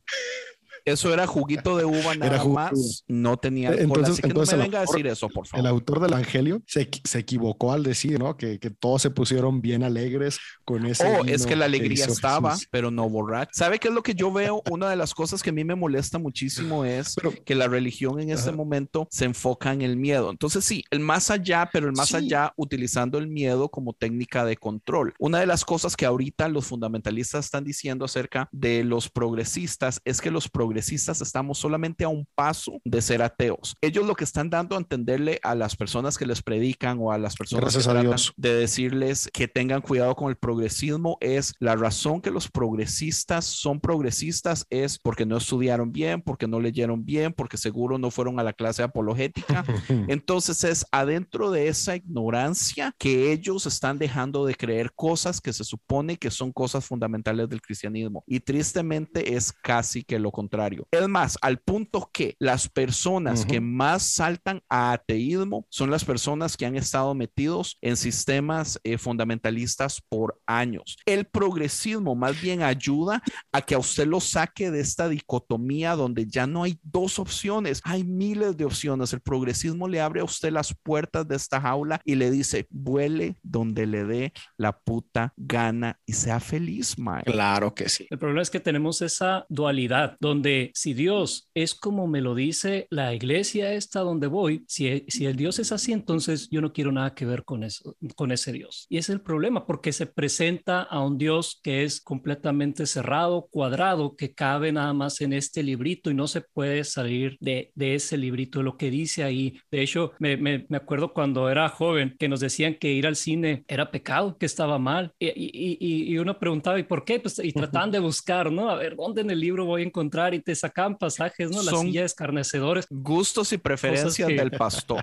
Lo que al pastor no le gustaba, predicaba que era del diablo. Así es, y eso es lo que orilla mucho. Eh, los cristianos tenemos mucho la culpa de que muchas personas se hayan hecho al ateísmo de esa manera, con un resentimiento hacia ese Dios que se les ha presentado. Sí, y es que al final de cuentas creo que el cristianismo progresista es, de mi modo de ver, es la salvación del cristianismo. O sea, en realidad yo creo que el cristianismo va a subsistir, y no estoy hablando de nuestra época, estoy hablando de los siguientes 100 años gracias al, cristianismo progresista, ¿no? Porque al final de cuentas las nuevas generaciones están muy informadas, ya saben todo, son cada vez más difíciles de manipular. Y, y si, y si el cristianismo no, no es más honesto, porque a final de cuentas eso es el cristianismo progresista, dejamos y perdemos eh, pues lo, lo, valioso que ha presentado esta corriente de espiritualidad. Lo que a mí me gusta es como al final de cuentas eh, el progresismo nace desde la academia, es decir, hombres que estudiaron un buen, pero que en lugar de decir, ok, yo no creo nada, es como de, ok, desecho los dogmas que oprimen, pero me enfoco en lo valioso que es el mensaje del Cristo, porque el mensaje del Cristo es un mensaje que nos invita a la vida virtuosa, es decir, a vivir movidos por amor. Y eso a mí me encantó, porque al final de cuentas, en, mi proceso personal fue lo mismo, fue, ah, pues, sabes que a mí los dogmas no me importan, los desecho, pero el mensaje de Cristo me importa. Por eso yo digo, soy cristiano, tengo muchos amigos, me dicen, no, tú, tú, no eres cristiano, si no crees en esto, en esto, en esto, y ¿cómo de que no? O sea, cristiano significa seguidor de Cristo. O sea, al final de cuentas, no soy evangélico, no soy católico romano, no soy episcopal, no soy nada, eso sí, no, no lo soy, pero cristiano sí soy. Y, y al final de cuentas, algo que me encanta, creo que yo he usado mucho esa muletilla, al final de cuentas, qué mal, perdón, ok. Algo, algo chido del programa. Dos dólares por cada vez que la Justamente, muy bien, eliminar las, las opresiones que no son bíblicas, porque al final de cuentas ahí es donde va todo, ¿no? Por ejemplo, lo que les decía hace un momento de, de tener libertad para tomar alcohol. En la Biblia jamás dice que no puedes hacerlo. Dice que seas responsable con. Después, eh, por ejemplo, el, el, matrimonio igualitario, las relaciones eh, de parejas del, del, mismo sexo, ¿no? Es que la Biblia dice, no, no, no, o sea, si es la Biblia, sus idiomas originales, ni siquiera Pablo estaba hablando en contra de la homosexualidad, hablaba en contra de la prostitución sagrada con hombres y mujeres por igual. Todo lo que después va evolucionando las traducciones y las vamos haciendo a nuestro modo. Entonces, es, recordar eso, o sea, el, cristianismo progresista es decir, la Biblia nunca dice que un homosexual no puede ser parte del reino. La Biblia nunca dice que una persona no puede bailar en una fiesta. La Biblia en ningún momento dice que tienes que ser un aislado social. La Biblia no dice que tienes que vivir lleno de miedo por el infierno y controlar hacia la gente. De eso se trata el progresismo, de liber traernos libertad a nuestra conciencia, pero una libertad que nos invita a vivir con responsabilidad, que es lo que hizo Jesús. Entonces creo que creo que es esta parte importante de poder rescatar y darnos cuenta, ¿no? Si se eliminan dogmas y doctrinas que oprimen, pero que al final de cuentas se pudieron eliminar porque hubo hombres que se dieron a la tarea de estudiar los textos bíblicos desde su, sus idiomas originales, desde sus contextos en los cuales se fueron escribiendo para poder mostrar cómo al final de cuentas la mayoría de cosas que hasta el día de hoy oprimen a las personas no tienen nada que ver con el corazón de Dios. Hace poco yo platicaba con, con un pastor y, y él, ese pastor me decía, es que, es que sí tenemos que decirle a la gente que, que los homosexuales no, no van a heredar el reino de los cielos. Y yo le digo, ¿dónde dice eso? Y me dice, no, en el pasaje. Le digo, mira, ese pasaje en el, en el idioma original dice esto otro. No, no, no, pero de todas maneras, para mí sí se van a ir mal porque eso es una aberración. Ok, mira, fíjate lo que estás diciendo. Para ti, lo honesto y lo que tú tienes derecho a decir, porque al final de cuentas es sí. parte del libre pensamiento. ¿Sabes qué? La Biblia y Dios no rechazan. O sea, la Biblia y Dios aceptan a todos, pero yo, yo no acepto a los homosexuales. Tú puedes decir eso, tienes el derecho de hacerlo, pero no pongas en palabras de Dios cosas que Dios jamás dijo y jamás mencionó. Y esa es parte del corazón del progresismo, ¿no? Porque el progresismo acepta el libre pensamiento. O sea, yo como, como individuo acepto a los que desean eh, mantenerse como opresores y como excluyentes. Está bien, son parte de la humanidad, pero lo que yo no estoy de acuerdo y otras personas que también hemos abrazado esta corriente de, de, de cristianismo es decir que Dios es quien rechaza y Dios es quien excluye, cuando en realidad somos nosotros Correcto. quienes generamos esas ideas. Y ese es uno de los ejes centrales del cristianismo progresista. Por eso, un, una de las frases eh, del progresismo es que todos somos aceptados tal cual somos. Y eso le duele muchísimo a las personas. Hay algo importante que yo quiero decir basado en esto para darle eh, importancia a lo que acaba de decir David y es que ser progresista o ser fundamentalista no tiene absolutamente nada que ver eh, de cuánto hemos estudiado, eh, de cuánta preparación tenemos, de nuestro nivel académico. No importa nada más que lo que usted quiera creer. Si ustedes van y se leen, David, yo se lo he recomendado varias veces, no sé si ha logrado llegar a él, The Righteous Mind de Jonathan Haidt, que es el sociólogo que se encarga de este tipo de cosas en el libro eh, The Righteous Mind, que el subtítulo es ¿Por qué gente buena se divide por política y religión? Este, él explica cómo la gente cree lo que cree simple y sencillamente porque es lo que quiere creer. O sea, al fin y al cabo, a la gente le es menos importante hechos, le es menos importante pruebas, le es menos importante ciencia, le es menos importante nada. La gente quiere creer lo que quiere creer, porque al fin y al cabo somos parte de tribus, somos parte de grupos, entonces es más importante complacer muchísimas veces al grupo que complacernos, digamos, a nosotros mismos. Entonces, ese tipo de cosas, al fin y al cabo, usted puede ser extremadamente inteligente y, y, digamos, en debates, los fundamentalistas van a traer, a, van a exponer sus, su gente inteligente para probar que ellos están en la razón y nosotros los progresistas vamos a traer nuestra gente inteligente para mostrar que tenemos la razón. Al fin y al cabo, nada de esto importa. Usted cree lo que quiere creer y aplica en, en, en aplica en todas las religiones, aplica entre los pastores. Al fin y al cabo, es más fácil simple y sencillamente hacerse ideas de este tipo. Entonces, eso eh, quería traerlo a la mesa porque yo sé que yo dije algo de preparación dando a entender como que los progresistas somos más inteligentes. La inteligencia no tiene nada que ver con eso. Es una decisión de uno realmente querer progresar y avanzar y cambiar y entender lo que hace que este tipo de cosas. Y lo interesantísimo es, otra de las cosas que aprendemos en el libro de Jonathan Haidt es que los debates no funcionan para nada. Dos personas debatiendo, eh, un fundamentalista y un progresista, la verdad, ninguno de los dos nunca va a ceder porque este formato de debate los dos están a la defensiva. Es solamente conversaciones, es solamente relacionarse con gente. Cuando las personas empiezan a ver y decir, mira, lo que me habían dicho de ese progresista no es así. Entonces, no tenga miedo de hacerse amigos progresistas. No tenga miedo de hacer preguntas. A mí me mandan montones de mensajes a conciencia y a mí me encanta sentarme con la gente. Ese muchacho que me preguntó del progresismo, yo le di una respuesta, una explicación y todo eso. Y él me dijo, oh, muchas gracias. Yo solamente quería saber, pero no creo en absolutamente nada de lo que usted me dijo. Y yo así como, qué pérdida de tiempo. Pero al final yo decía, no, no es pérdida de tiempo, porque creé una relación, me tomé mi tiempo. Muy posiblemente esta mala idea de los progresistas con mi respuesta honesta, amable, con sacar yo mi tiempo, puede que empiece a ayudar a que no todo es malo. Y, y el asunto aquí es, ocupamos salir de este estado de miedo que la iglesia nos ha tenido por tantísimo tiempo. Eso para mí es una de las cosas más importantes, es la libertad que las personas, no sé si ustedes vieron que yo puse un meme hace poco que era de la iglesia diciendo, nosotros tenemos todo el poder y todo el dinero, porque era un meme de, de la película de la momia y después el otro decía, y nosotros tenemos a todos los menores de 35 años. Y, y es así como, eh, brother. Ahí me sentí mal. Sí, yo también.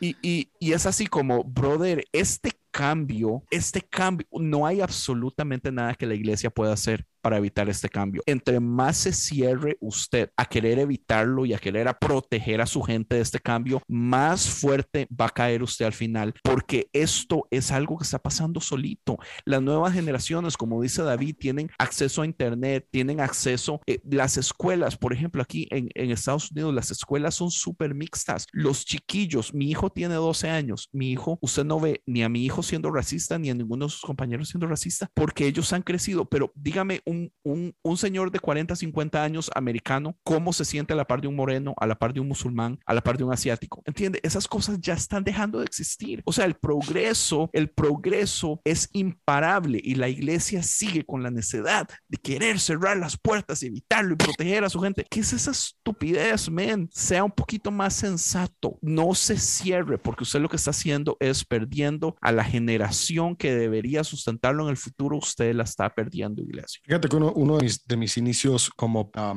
progresista, antes de darme cuenta que era progresista, fue justamente por eso. Porque en, en la, cuando, cuando, yo dije, ok, quiero, quiero seguir la espiritualidad de Cristo, yo lo hice pues, fuera de la iglesia de mis papás, ¿no? Mis papás son pastores, pero yo estaba viviendo en, en la Ciudad de México y, y, no iba a la iglesia de mis papás. Y fue donde dije, ok, quiero, quiero conectar con la espiritualidad. Y después hice un análisis de cómo la gente con la que yo crecí, o sea, los, los niños con los que yo crecí en la iglesia, no hay uno solo en la iglesia hoy en día. O sea, todos dejaron de ser cristianos. Eh, Correcto. Uno, uno, creo de, de, de, como unos 40 niños con los que crecimos, que hace poquito regresó a alguna iglesia, pero, pero somos dos de 40, 50 que crecimos juntos. La generación de mi hermana, igual, son a lo mucho tres los que siguen con espiritualidad cristiana. La generación de mi hermano, igual, son dos, tres, son, contados, sea, de cientos son contados. Entonces yo dije, ok, ¿por qué este afán de perder generaciones con un mensaje de inspiración? O sea, no, no es tanto esta, esta, esta idea de mantener a la gente, sino por qué poderlo seguir inspirando a que hay una manera de vivir movidos por amor, por aferrarnos a los dogmas. Y hace 12 años comencé con ideas progresistas muy básicas, pero que hasta la fecha mantengo. Y ese es mi corazón. O sea, mi corazón es por qué segregar a personas, por qué e,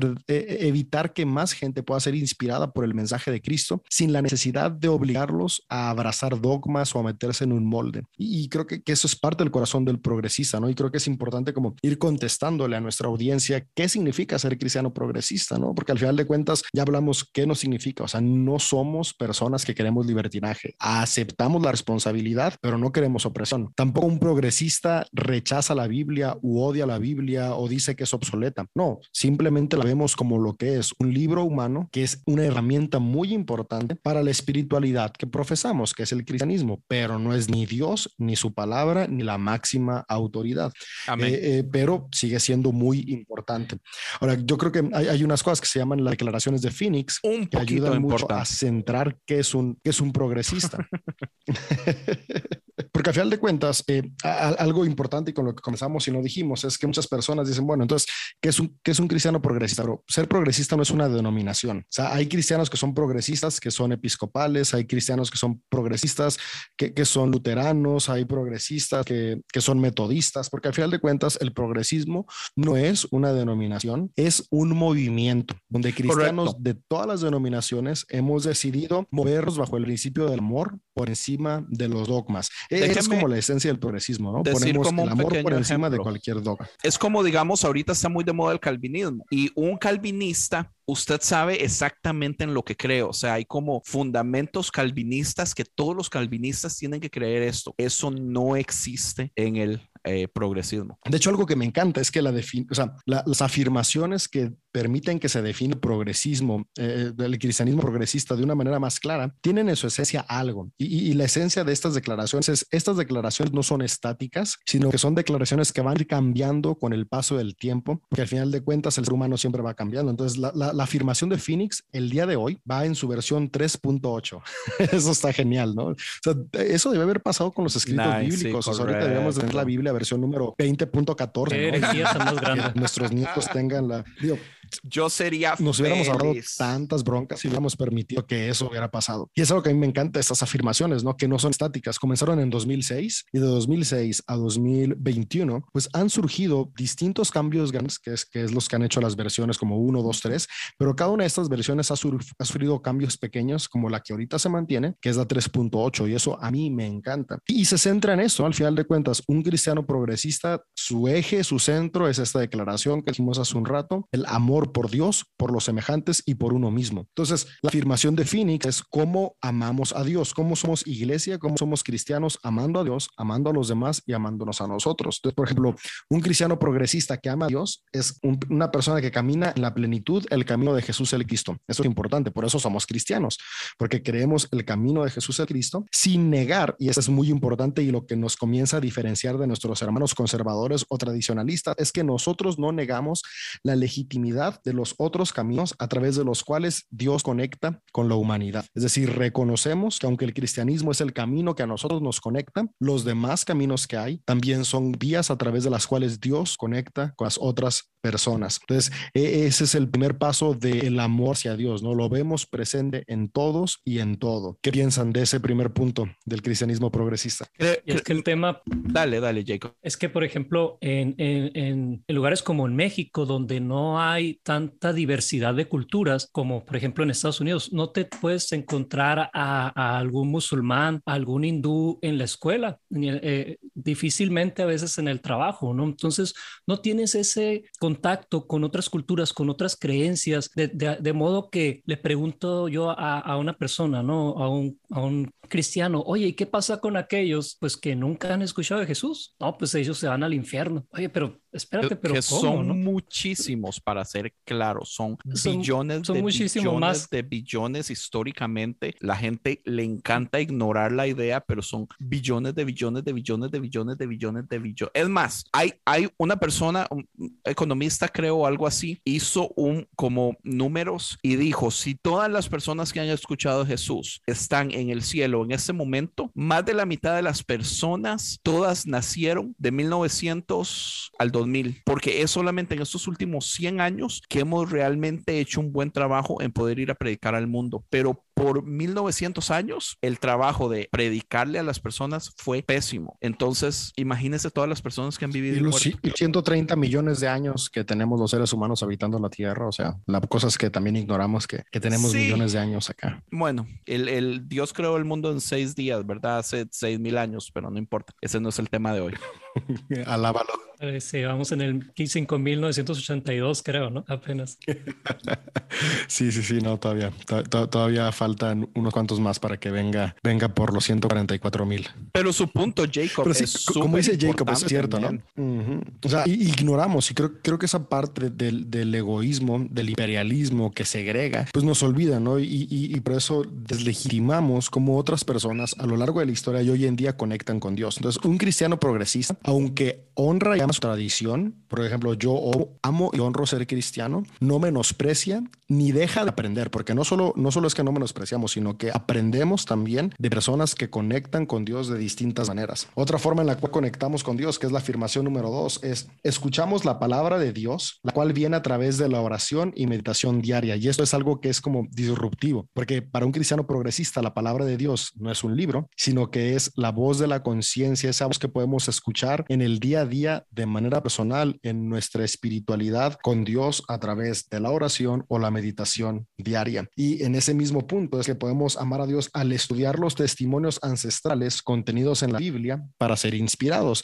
Es decir, no desechamos la Biblia, pero sabemos que la Biblia no es la palabra de Dios. Para un cristiano progresista, la Biblia es el testimonio ancestral de otras personas que se inspiraron que el día de hoy nos sirve. Y estamos conscientes de la presencia de Dios en todo el mundo. Es decir, Dios no está limitado un libro, no está limitado a una persona o a una religión. Una iglesia, está en todo lugar, ni a una religión, no, está en todos y en todo. Entonces, ¿sabe? E-, ese es el eje 2 de la declaración de Phoenix. Algo que es muy común que usted va a escuchar de un progresista es que el progresista dice, sí, tal vez mi, mi opinión de la Biblia no es la misma que la suya, pero yo le aseguro que mi opinión del Espíritu Santo es más grande que la suya, porque mi Espíritu Santo no está limitado a los libros. Mi, mi Espíritu Santo está activo, está presente está actuando, está hablando, está eh, revelando activamente todos los días, en cada segundo, ¿entiende? Eh, limitarlo a 66 libros que solamente está actuando como cuando uno lo abre es como limitante. o, también, ¿no? Limitarlo, limitar, limitarlo a una oración, ¿no? Porque a veces hasta que no haces la oración de fe no tienes al Espíritu Santo o, a una expresión. Si no hablas en lengua no lo tienes. O sea, limitamos, o sea, nos contradecimos. Creemos en un Dios omnipresente, pero al final acabamos con los dogmas limitándolo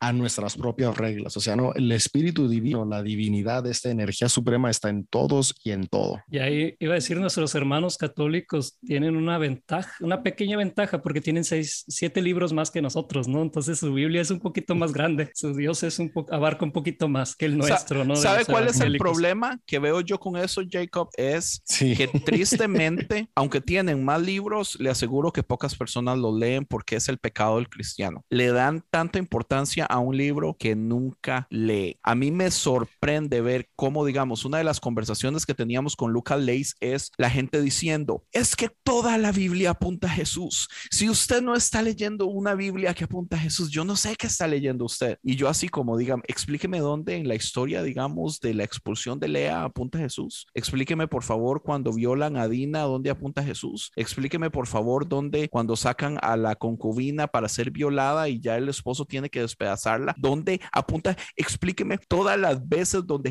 Dios lo único que hace es amenazar, amenazar, amenazar. Ustedes que no me siguen, los voy a destruir, voy a hacer que se coman a sus hijos, voy a hacer que en pie, dígame dónde rayos está Jesús en todo eso. La gente, o sea, el, el script es muy bonito, usted se aprende, oh, toda la Biblia apunta a Jesús, pero la realidad está un poquito lejos de ser verdad, man. Sorry. 100%. Discúlpenme. Y, y, por eso es donde viene lo importante, ¿no? De darnos cuenta que al final de cuentas Jesús es el Cristo y el Cristo es Dios, la imagen visible de Dios y eso es, trasciende, trasciende, trasciende la literatura ancestral de los y eso nos puede conectar con la tercera afirmación de la declaración de Phoenix, que es celebramos a Dios, quien a través del Espíritu refleja toda su gloria y plenitud en todo lo creado, en lo sagrado, en lo secular, en lo cristiano y en lo no cristiano, en lo humano y en lo que no es humano. Es decir, esta tercera declaración de, de los cristianos progresistas es que Dios, quien es espíritu, está presente en todos. A su gloria podemos verla no solamente en aquello que nosotros consideramos sagrado, sino que también en lo secular está la gloria de Dios, porque está presente en todo lugar. No solamente en lo humano, porque el, el, cristiano ha, ha, tomado esta idea de,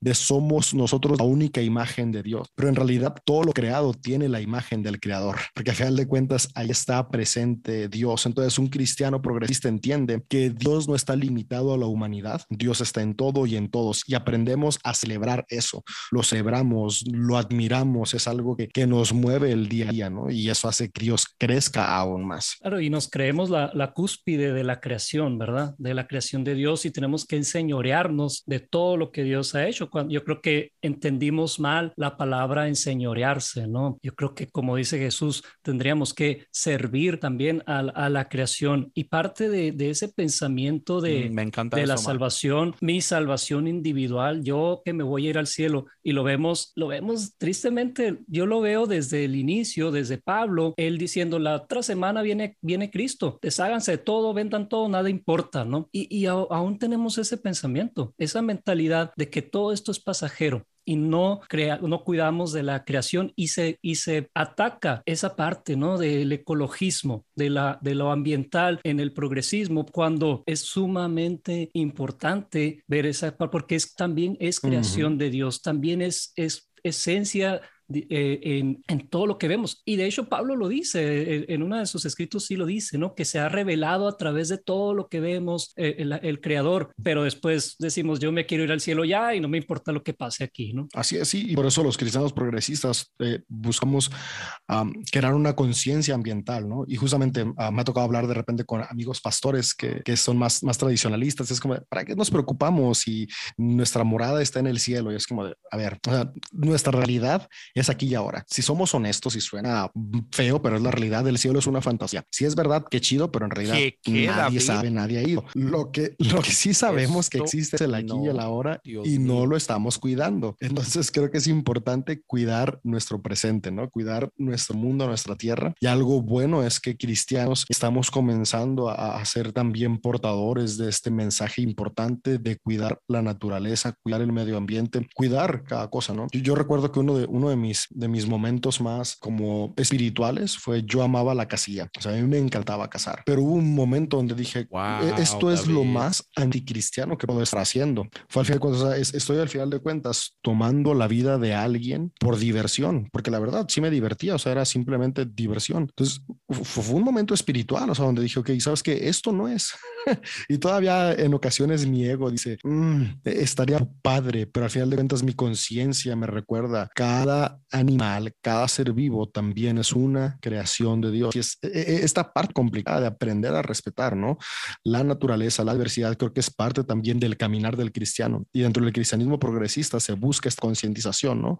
Donde aprendemos a respetar todo. Ahora, alguien me dijo, ay, sí, respetando muy a los animales y las personas que, pues claro que las personas también, o sea, de hecho, el cristianismo progresista, ahorita lo vamos a ver en las siguientes eh, afirmaciones, se enfoca mucho en la dignificación de cada ser humano. Entonces, creo que eso es algo, algo muy importante. Digamos, esta, la, la declaración Phoenix es- está dividida en 12 puntos y cuatro son específicamente, digamos, amor a Dios. Los cuatro son, los cuatro que siguen son a- amor a, a las personas, a nuestros vecinos. Eh, y la última es amor propio. Entonces, eh, me gusta. Y esta tres específicamente, uy, me parece un golpe fuertísimo a- al hecho, digamos, de que está hablando de la creación entera, ¿entiende? Y más allá, digamos, del, del, del universo entero, pero respetando ecosistemas, eh, lo que, lo, o sea, no importa, lo no, eh, al fin y al cabo no es... extraterrestres. Sí, sí, sí. Y, y- y digamos, el- a, a los cristianos nos encanta limitarnos que solo los otros cristianos deberían salir beneficiados de, de lo que sea, ¿verdad? Que Dios solo bendice a cristianos. Es así como, men, o sea, Dios bendice hasta los insectos, hasta el zancudo que le va a tomar sangre en la noche, man, está siendo bendecido por Dios. Pero ¿cuál es el último, man? Eso sí lo sigo matando todavía. Todavía no llego a esa No. revelación. Todavía ellos No. les he hecho right. Luego, el que sigue, por ejemplo, ten- tenemos la, la afirmación 4 4, que es expresar nuestro amor a través de una adoración sincera, vibrante, ingeniosa y creativa. O sea, al final de cuentas, la, adoración no es, no es limitada a los sacramentos y dogmas, que por ejemplo, yo como clero apoyo mucho los sacramentos. Acá el patriarca Andrés no le gustan para nada,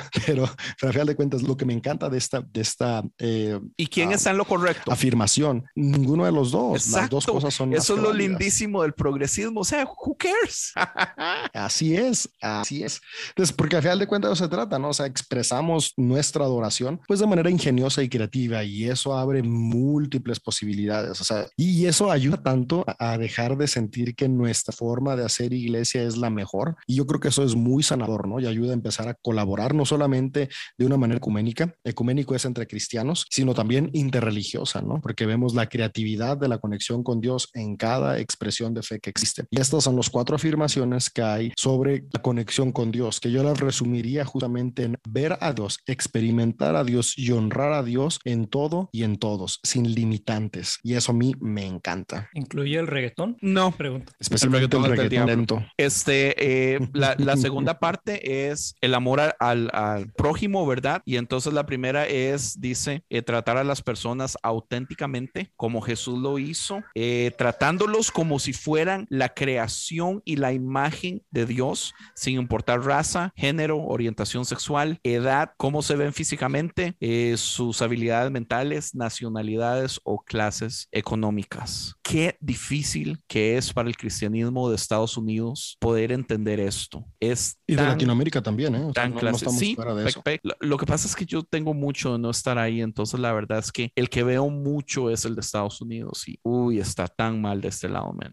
Sí. Y algo que me encanta de la afirmación es que no es aceptar, porque muchos cristianos dicen es que sí los aceptamos, pero queremos que cambien. Pero aquí lo que me encanta es que un cristiano progresista, un cristiano progresista no acepta, un cristiano progresista involucra a todos y a todas sin importar raza, género, orientación sexual, habilidad, exactamente. Eres parte de, o sea, un cristiano progresista sí aplica en realidad este eslogan que ahorita es famoso en las iglesias de ven tal como eres y todos son bienvenidos. Porque si somos honestos, la mayoría de iglesias que lo utilizan solamente lo tienen como clickbait. Así es, un clickbait nada más para, para atraer gente. Pero en realidad llegas y te quieren cambiar al instante. Un cristiano progresista entiende que, que realmente cada persona es valiosa y puede ser parte tal como es. Es esa parte, ¿no? El involucrar, no solamente el aceptar, que a veces simplemente queda en tolerar a las personas, ¿no? Porque es, y, pero yo lo veo, por ejemplo, en, aquí en lo más cercano, yo lo veo que, que sí hay, hay personas que, que están buscando, eh, buscando llegar a ese punto, pero es difícil. Y, y, es difícil por la, por la carga que ya tenemos, la carga cultural de tantos, tantos años, de la forma en que siempre se ha visto y se ha entendido. Porque yo le preguntaba a unos amigos, ok, si alguien llega a su iglesia, alguien que tiene otras preferencias sexuales, ¿qué pasa? ¿No? Lo aceptamos. Ah, ok, o sea, ¿lo aceptas? Pues sí, claro que sí, porque hemos llegado a entender que si hay algo que tiene que cambiar en esta persona, no lo, va, no lo voy a hacer yo cambiar. Si hay algo que tiene que cambiar, Dios se lo va a decir y lo va a hacer cambiar. Y si no, pues no, ¿verdad?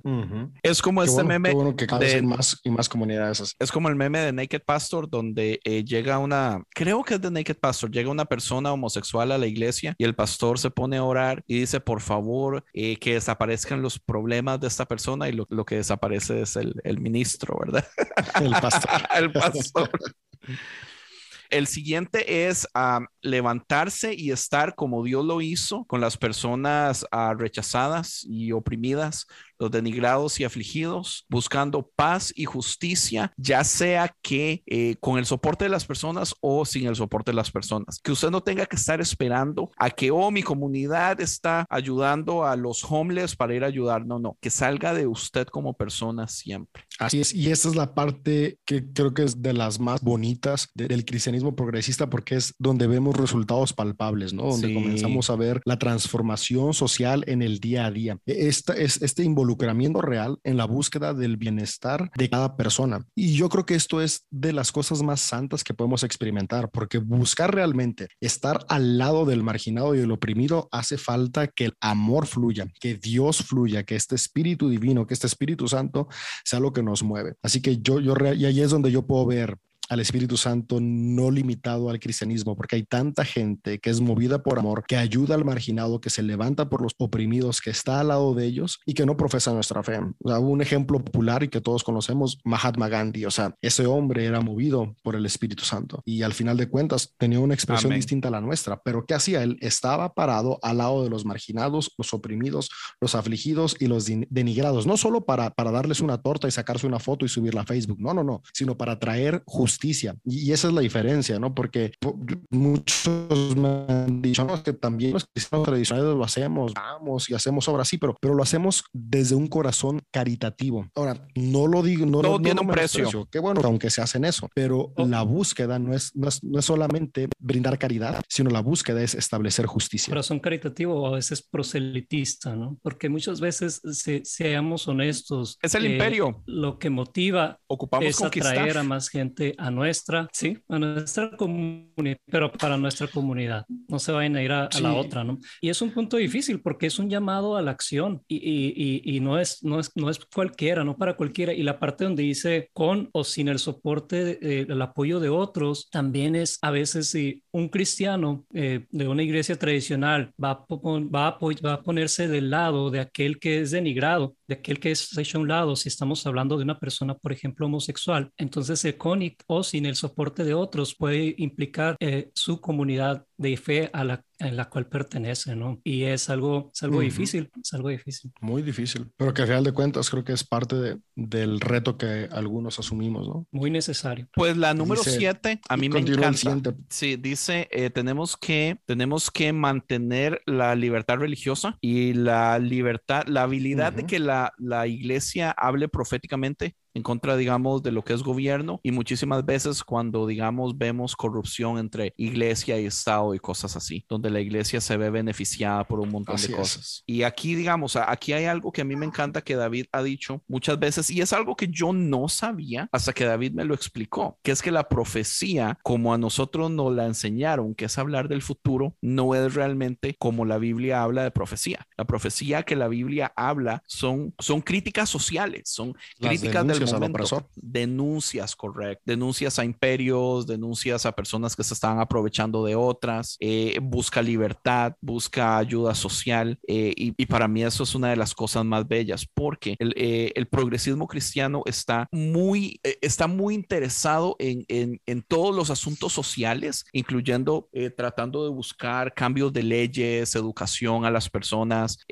digamos, uno de los temas más difíciles, por ejemplo, el aborto, usted solamente lo puede entender si, si se le educa en por qué es necesario que simple y sencillamente no solo se prohíba el aborto a lo tonto, sino que se solucione el problema de raíz. Y es súper triste ver el cristianismo de Estados Unidos como o sea, aquí en este momento eh, hay un, una guerra gigantesca con respecto acerca de la educación, eh, de lo que es eh, la historia de lo que los negros sufrieron por los americanos blancos, porque muchísimas de la, de la historia que realmente pasaron los morenos ha sido borrada de los libros de las escuelas. Entonces se está pidiendo que las historias reales aparezcan y se enseñen en las escuelas. Y los primeros en gritar y decir que eso no es de Dios son los cristianos. Y los cristianos tienen los huevos de decir que que, oh my God, esto me enoja, pero déjeme ver cómo lo busco en palabras en español. Los cristianos están diciendo que usted cuando es, cuando usted le da mucha importancia a este movimiento antirracista, usted lo que está haciendo es chineando el sentimiento de sufrimiento de ellos, en todos los cristianos no los estamos ayudando. Lo que tenemos que hacer es ignorar el asunto para mejorar de aquí al frente, pero, pero o sea, qué, qué vergüenza, Mike, qué asco que nos están diciendo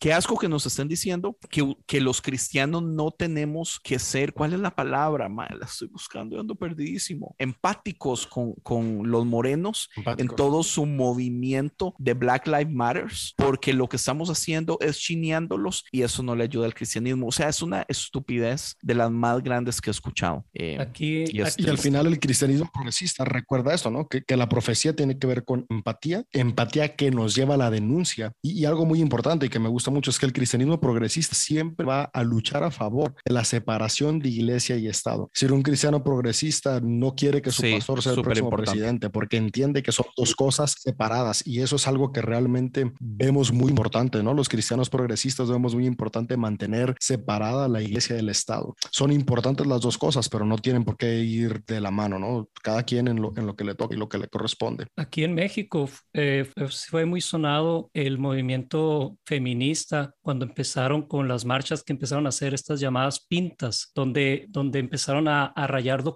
monumentos históricos y fue muy criticado por la mayoría de la prensa. De hecho, yo fui uno de esos que, que, criticó también e, ese movimiento, ¿no? Esas, esas acciones, hasta que mi, mi amigo eh, Lalo, co-host del, del, podcast donde estamos, me, me hace ver que realmente eso fue algo que tenía que, que, hacerse, algo necesario, no sé, esa manera o de otra manera, porque es una marcha pacífica, nadie se va a dar cuenta, nadie la va a ver. No, no mueve el suelo. Hacer, ¿no? En, en, este caso, había que hacer que los medios voltearan a ver, que la gente volteara a ver. Y, y sí, quizás de entrada muchos, muchos nos fuimos con la, con la imagen que nos quisieron presentar los medios, ¿verdad? Pero yo que, creo que muchos hemos entendido que era necesario hacerse conocer porque lo que están buscando son cosas que son importantes y son denuncias que son importantes y que se tienen que atender, los feminicidios, los, los casos de aborto y, las libertades que ellos, están, que ellos están buscando. Así es, ¿no? Y creo que al final de cuentas, pues se critica mucho el movimiento progresista, ¿no? Porque los progresistas estamos del lado de las mujeres feministas, porque al final de cuentas, la mujer feminista lo que busca es la dignidad, busca la equidad, busca la dignificación de la mujer. Y yo creo que al final de cuentas, eh, nuestra amiga Lulu Campos dijo algo muy acertado en un podcast que es las de, la, las de Magdala junto con nuestra amiga Eli también. y, lo que dijo Lulu es, un cristiano que no es feminista es por una de dos cosas. O no ha entendido el mensaje de Cristo o no sabe qué es ser feminista. Entonces, porque al final de cuentas es esto, ¿no? la búsqueda de dignificación. Y, y, el, el conservador. O sea, a mí me ha tocado pastores decir, escucharlo, ¿no? Y pastores relevantes. No, no, no, un cristiano no puede ser feminista porque es un movimiento. Espera, espera, espera. O sea, el feminismo busca la dignificación de la mujer y, es por eso que después critica mucho a los cristianos progresistas porque somos los que estamos apoyando estos movimientos, pero justamente los apoyamos porque creemos en la dignificación de cada ser humano, de la misma manera que apoyamos eh, a la comunidad LGBTQ, ¿no? También hay muchos que dicen, es que sus marchas, cómo son destrafalarias y cómo se burlan de, de Jesús. Y luego es que claro, si la iglesia los ha oprimido por siglos, pues obviamente es su forma de gritar, hey, estoy harto de esta opresión. Yo siempre he dicho, es, es nuestra culpa que ellos reaccionen de esa manera. ¿Y qué vamos a hacer? ¿Cómo vamos a cambiar las cosas? Pues comenzando a amar, aceptar, a, tomar también nuestra parte de responsabilidad. O sea, tal como decías hace un momento, porque las mujeres tuvieron que en sus marchas rayar todo? Porque al final de cuentas no les estábamos prestando la atención que por literalmente siglos nos pidieron con una voz suave. Y ahora sí, ya cuando vemos que gritan, es como de no, a ver, háblame con respeto, no, espérate. Tú no respetaste porque como sociedad no escuchamos por siglos. Ahora prestemos atención al grito de denuncia. Y es por eso que, que cristianos progresistas estamos de lado de los oprimidos, del lado de los segregados, porque creemos que todos y todas los seres humanos merecemos el mismo trato, el mismo valor, los mismos derechos, el mismo acceso a todos los beneficios, comenzando con el beneficio de ser aceptados como seres humanos valiosos tal como somos, tal como lo vimos hace un momento, ¿no? Sin importar ninguno de nuestros credos, preferencias, etcétera, etcétera, etcétera. Y eso hila muy bien con el octavo punto y último punto que tiene que ver con nuestra relación con los demás y el amor al prójimo, que es vivir con humildad. Y la humildad no tiene que ver con cantidad de dinero que tengo, sino la posición del corazón. La humildad es que veo a todos y a todas por igual. Entonces, reconozco mis propias deficiencias mientras busco honestamente comprender y hacer surgir lo mejor de los demás, incluidos aquellos que nos consideran sus enemigos. Yo creo que esto es algo muy importante, ¿no? Porque a veces cuando salimos del, del espacio conservador cristiano, terminamos convirtiéndonos en liberales fundamentalistas.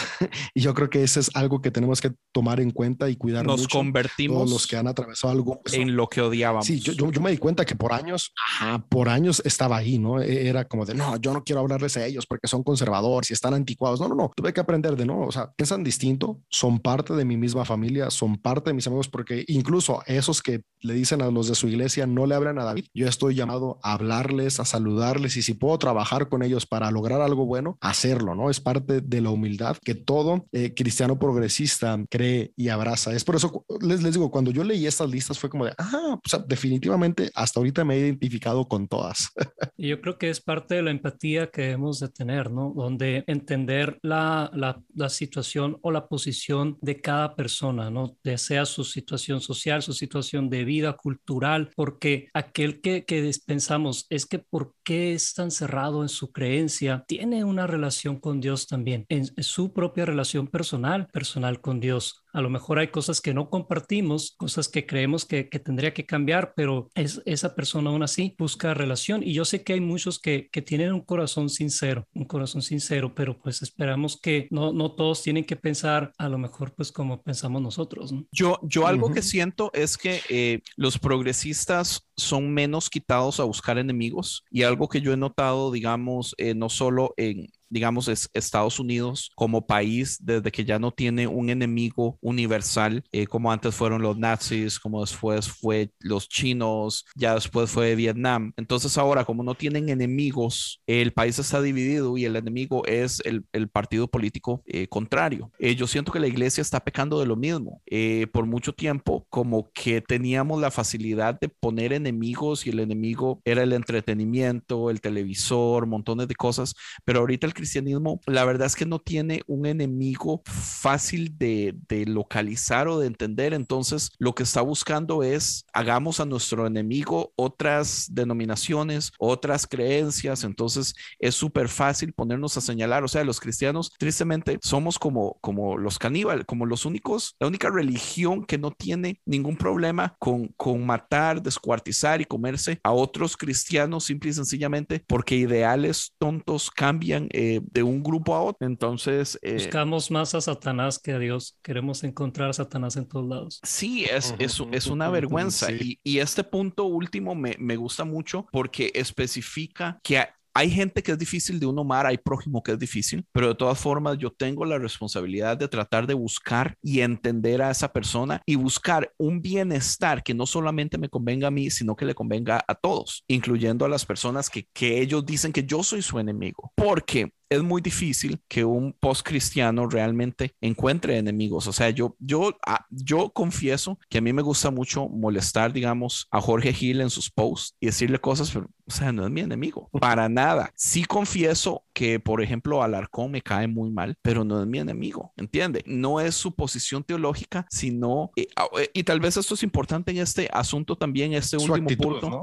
es la actitud, es esta grandeza que muestra eh, como la patanería, como soy mejor que ustedes. Y, por eso me gusta también donde dice aquí, eh, seamos humildes en nuestra búsqueda de Dios, entendiendo que no lo sabemos todo y nunca lo vamos a saber todo. Yo creo que el progresismo es muy claro en eso. Poco progresista va a venirle a decir yo tengo la verdad absoluta y la mayoría del cristianismo fundamental lo único que hace es predicar yo tengo la verdad absoluta. Entonces hay una gran diferencia en esos dos. Y, de aquí pasamos a las últimas cuatro afirmaciones que son las del amor propio y esta es creo que la parte más disruptiva del cristianismo progresista porque el cristianismo al menos histórico se encargó por años de hacer sentir a las personas lo peor, ¿no? Tienes que sentirte mal de quién eres, tienes que estar arrepentido de, quién eres, tienes que estar pidiendo perdón todo el tiempo, la llaga podrida, el trapo de inmundicia, todo esto. Y al final de cuentas, el, el, cristianismo progresista entendió que no, no, no, o sea, no, no, tenemos por qué. Estas canciones de no valgo nada, no sé por qué me tienes en tu... No, no, no, o sea, soy valioso, soy importante, ¿por qué? Porque soy creado a imagen de Dios y tengo amor propio, un amor propio que me va a permitir amar a los demás. Entonces, los cristianos progresistas hemos entendido la importancia y el valor de reconocer a Dios en nosotros, porque a veces lo podemos ver en todos, pero tenemos que también darnos cuenta que está en mí, ¿no? Y si está en mí, tengo un valor importante. Y ahí comienza, ¿no? Convivir con la convicción de que a través de Cristo todas las cosas son renovadas, es decir, todo se renueva. Yo no tengo que estar constantemente culpándome por mi pasado, si creo que en Cristo todo se renueva y que nosotros, al igual que cada persona, somos amados incondicionalmente y de manera constante. Entonces, esto es algo importante dentro de ideologías que, que abrazamos los cristianos progresistas, ¿no? El amor de Dios es incondicional, constante. Por lo tanto, si Dios me ama, aprendo a amarme. Dios hace todas las cosas nuevas, menos el entendimiento de la Biblia, ¿verdad? Ese no.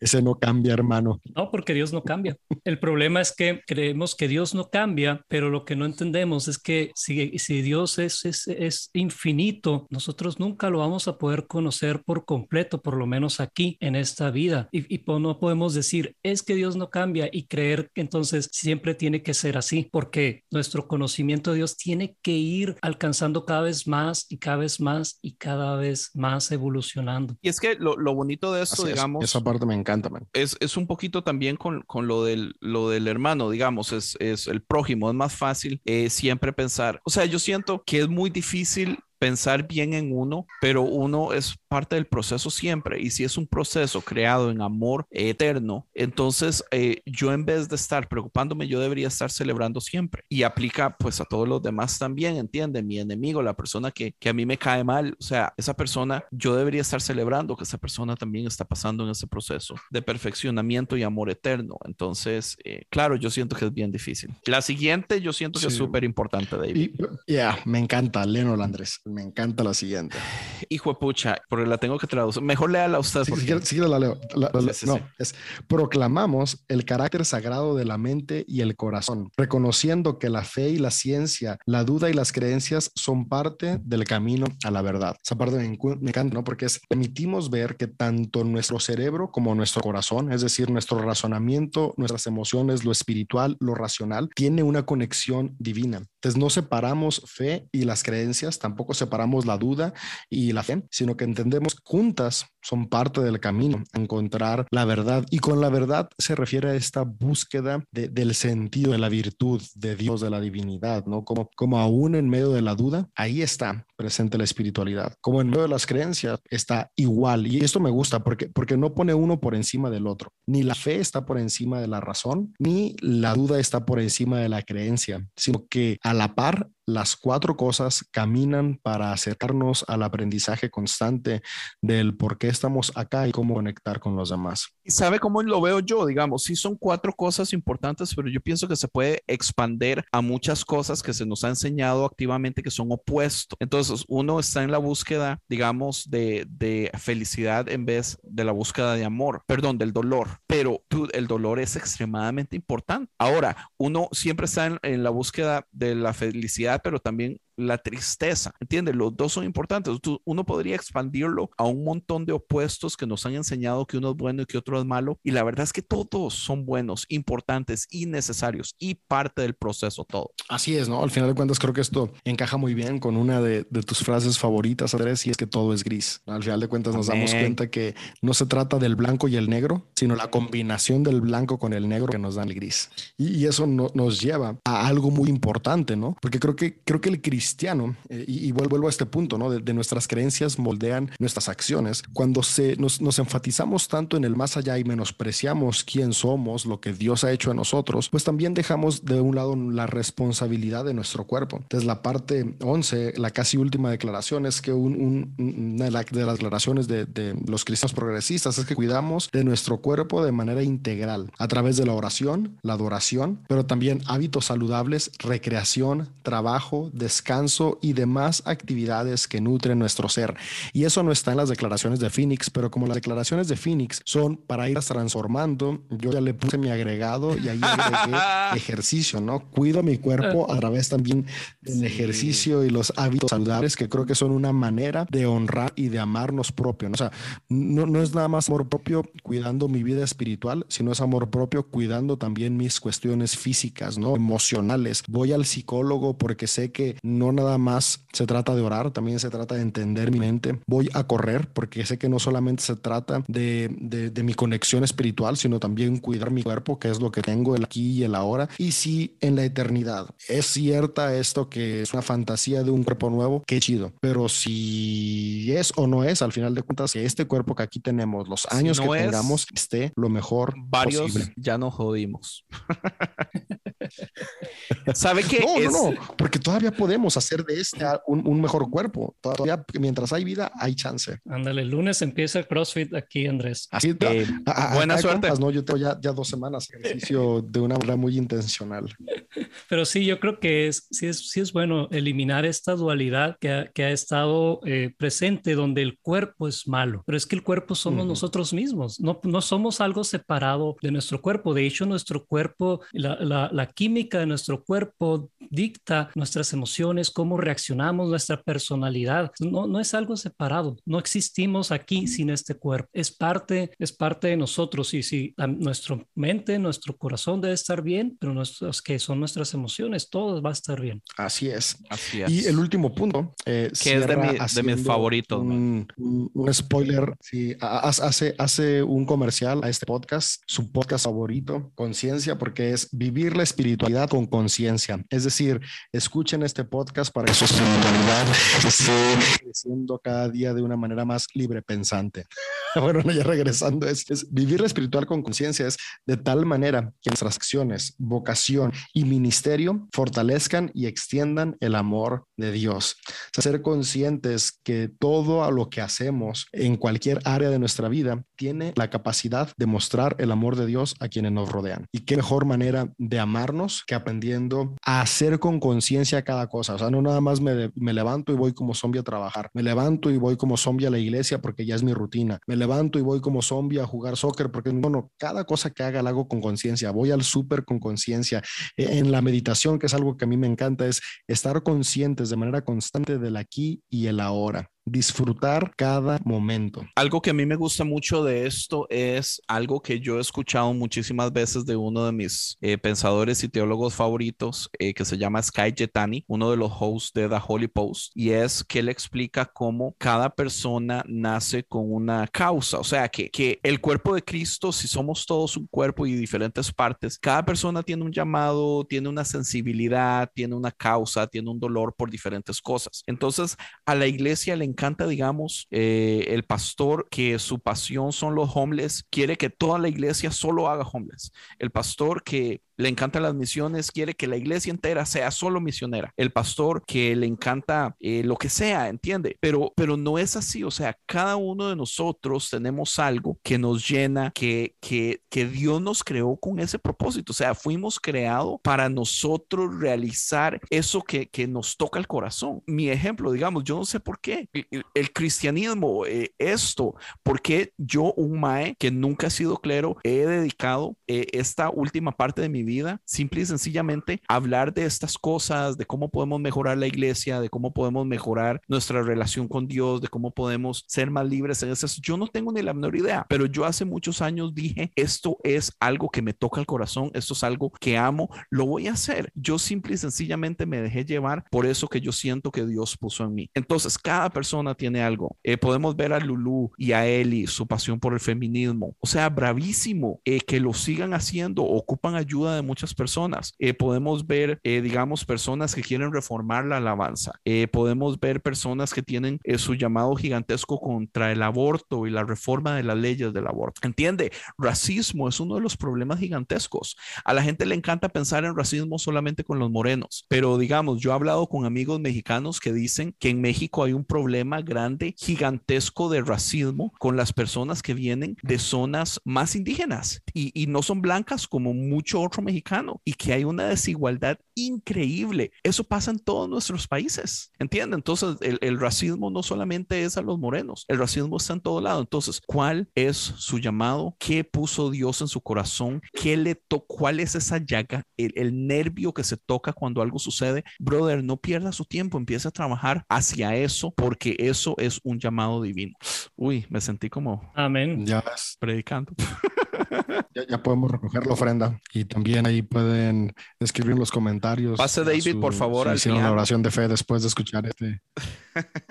Ya, deja, deja el, norte. Sí, no, pues la verdad es que esto, está muy interesante lo que estuvimos hablando, ¿no? Y, creo que sí ayuda a tener un poco más de luz sobre qué es el, el cristianismo progresista. Y al menos yo, yo, yo con eso cerraría mi, mi participación recordando que, que un cristiano progresista no es alguien que busca el libertinaje, sino alguien que busca poner el amor por encima de los dogmas. Un amor que se ve de una manera palpable a través del bienestar social, pero también a través del amor propio. Hay mejor manera de amar a Dios que amándonos a nosotros y amando a los que nos rodean. A Jacob, ¿con qué le gustaría terminar? Bueno, yo voy a terminar con una frase que no es mía, no sé dónde la leí, pero dice, al final del día, prefiero ser excluido por a quienes incluyo que ser incluido por a quienes excluyo. Uy, me encanta. Qué buena frase. Eh, ah, yo quiero terminar con eh, un poquito eh, con respecto a la imagen de Dios que tenemos los progresistas y es que para nosotros Dios es un misterio que desentrañar, que buscar y, y es un trabajo bonito,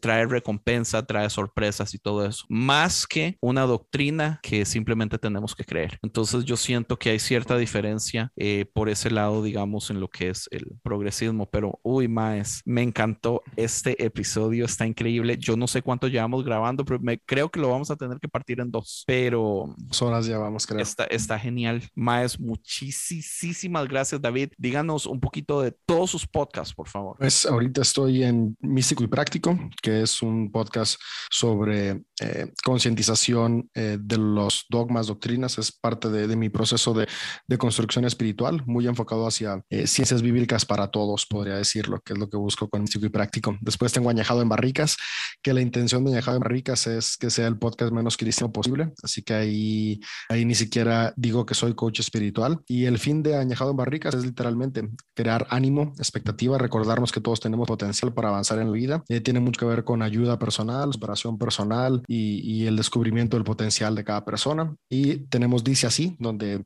tengo el honor de ser co-host junto con mi amigo Andrés y otros cuatro grandísimos amigos de Latinoamérica, donde desmenuzamos distintos libros de la Biblia. Ya en la primera temporada desmenuzamos Génesis y ahorita estamos desmenuzando Marcos, iniciando. Así que es un podcast que sale cada domingo. Te lo recomendamos un montón. Y pues ahora aquí contento de estar en conciencia y díganos, estar en más episodios. Díganos quién es el primer invitado de Marcos. El invitado de Marcos está hoy aquí con nosotros, Jacob Figueroa. Así que eh, un honor en que estés también aquí en, en Conciencia el día de hoy. Tienen que escuchar el episodio 2 y el episodio 3 de esta segunda temporada de Dice Así, donde, donde Jacob está con nosotros. Y cuéntanos de ti, Jacob. Cuéntanos Ahí estuvimos, de, Marcos. Podcast, tus redes sociales, cómo te encontramos. Ahí estuvimos en Marcos capítulo 1. Pues muchas gracias por, por haberme invitado. La verdad que muy, muy contento. Eh, a mí me pueden encontrar en Instagram como jacob.fc y pues eh, tenemos eh, mis dos amigos, Lalo y Abdul Nahama y yo tenemos un podcast que se llama Pues Podcast. Hablamos de temas que nos interesan, de cultura, de sociedad. No somos expertos en nada, pero tenemos una opinión de todo. Y ahí nos pueden escuchar. También nuestra, nuestro Instagram de Pues Podcast es así, como el nombre lo dice, Pues Podcast. También Facebook. Y,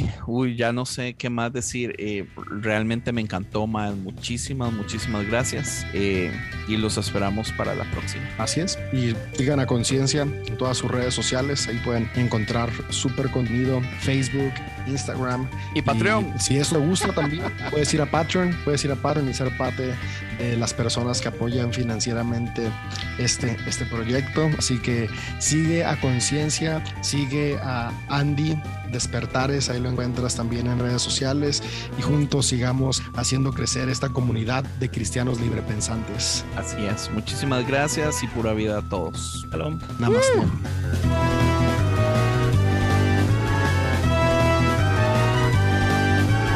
Visítanos a esta dirección www.concienciamedia.com.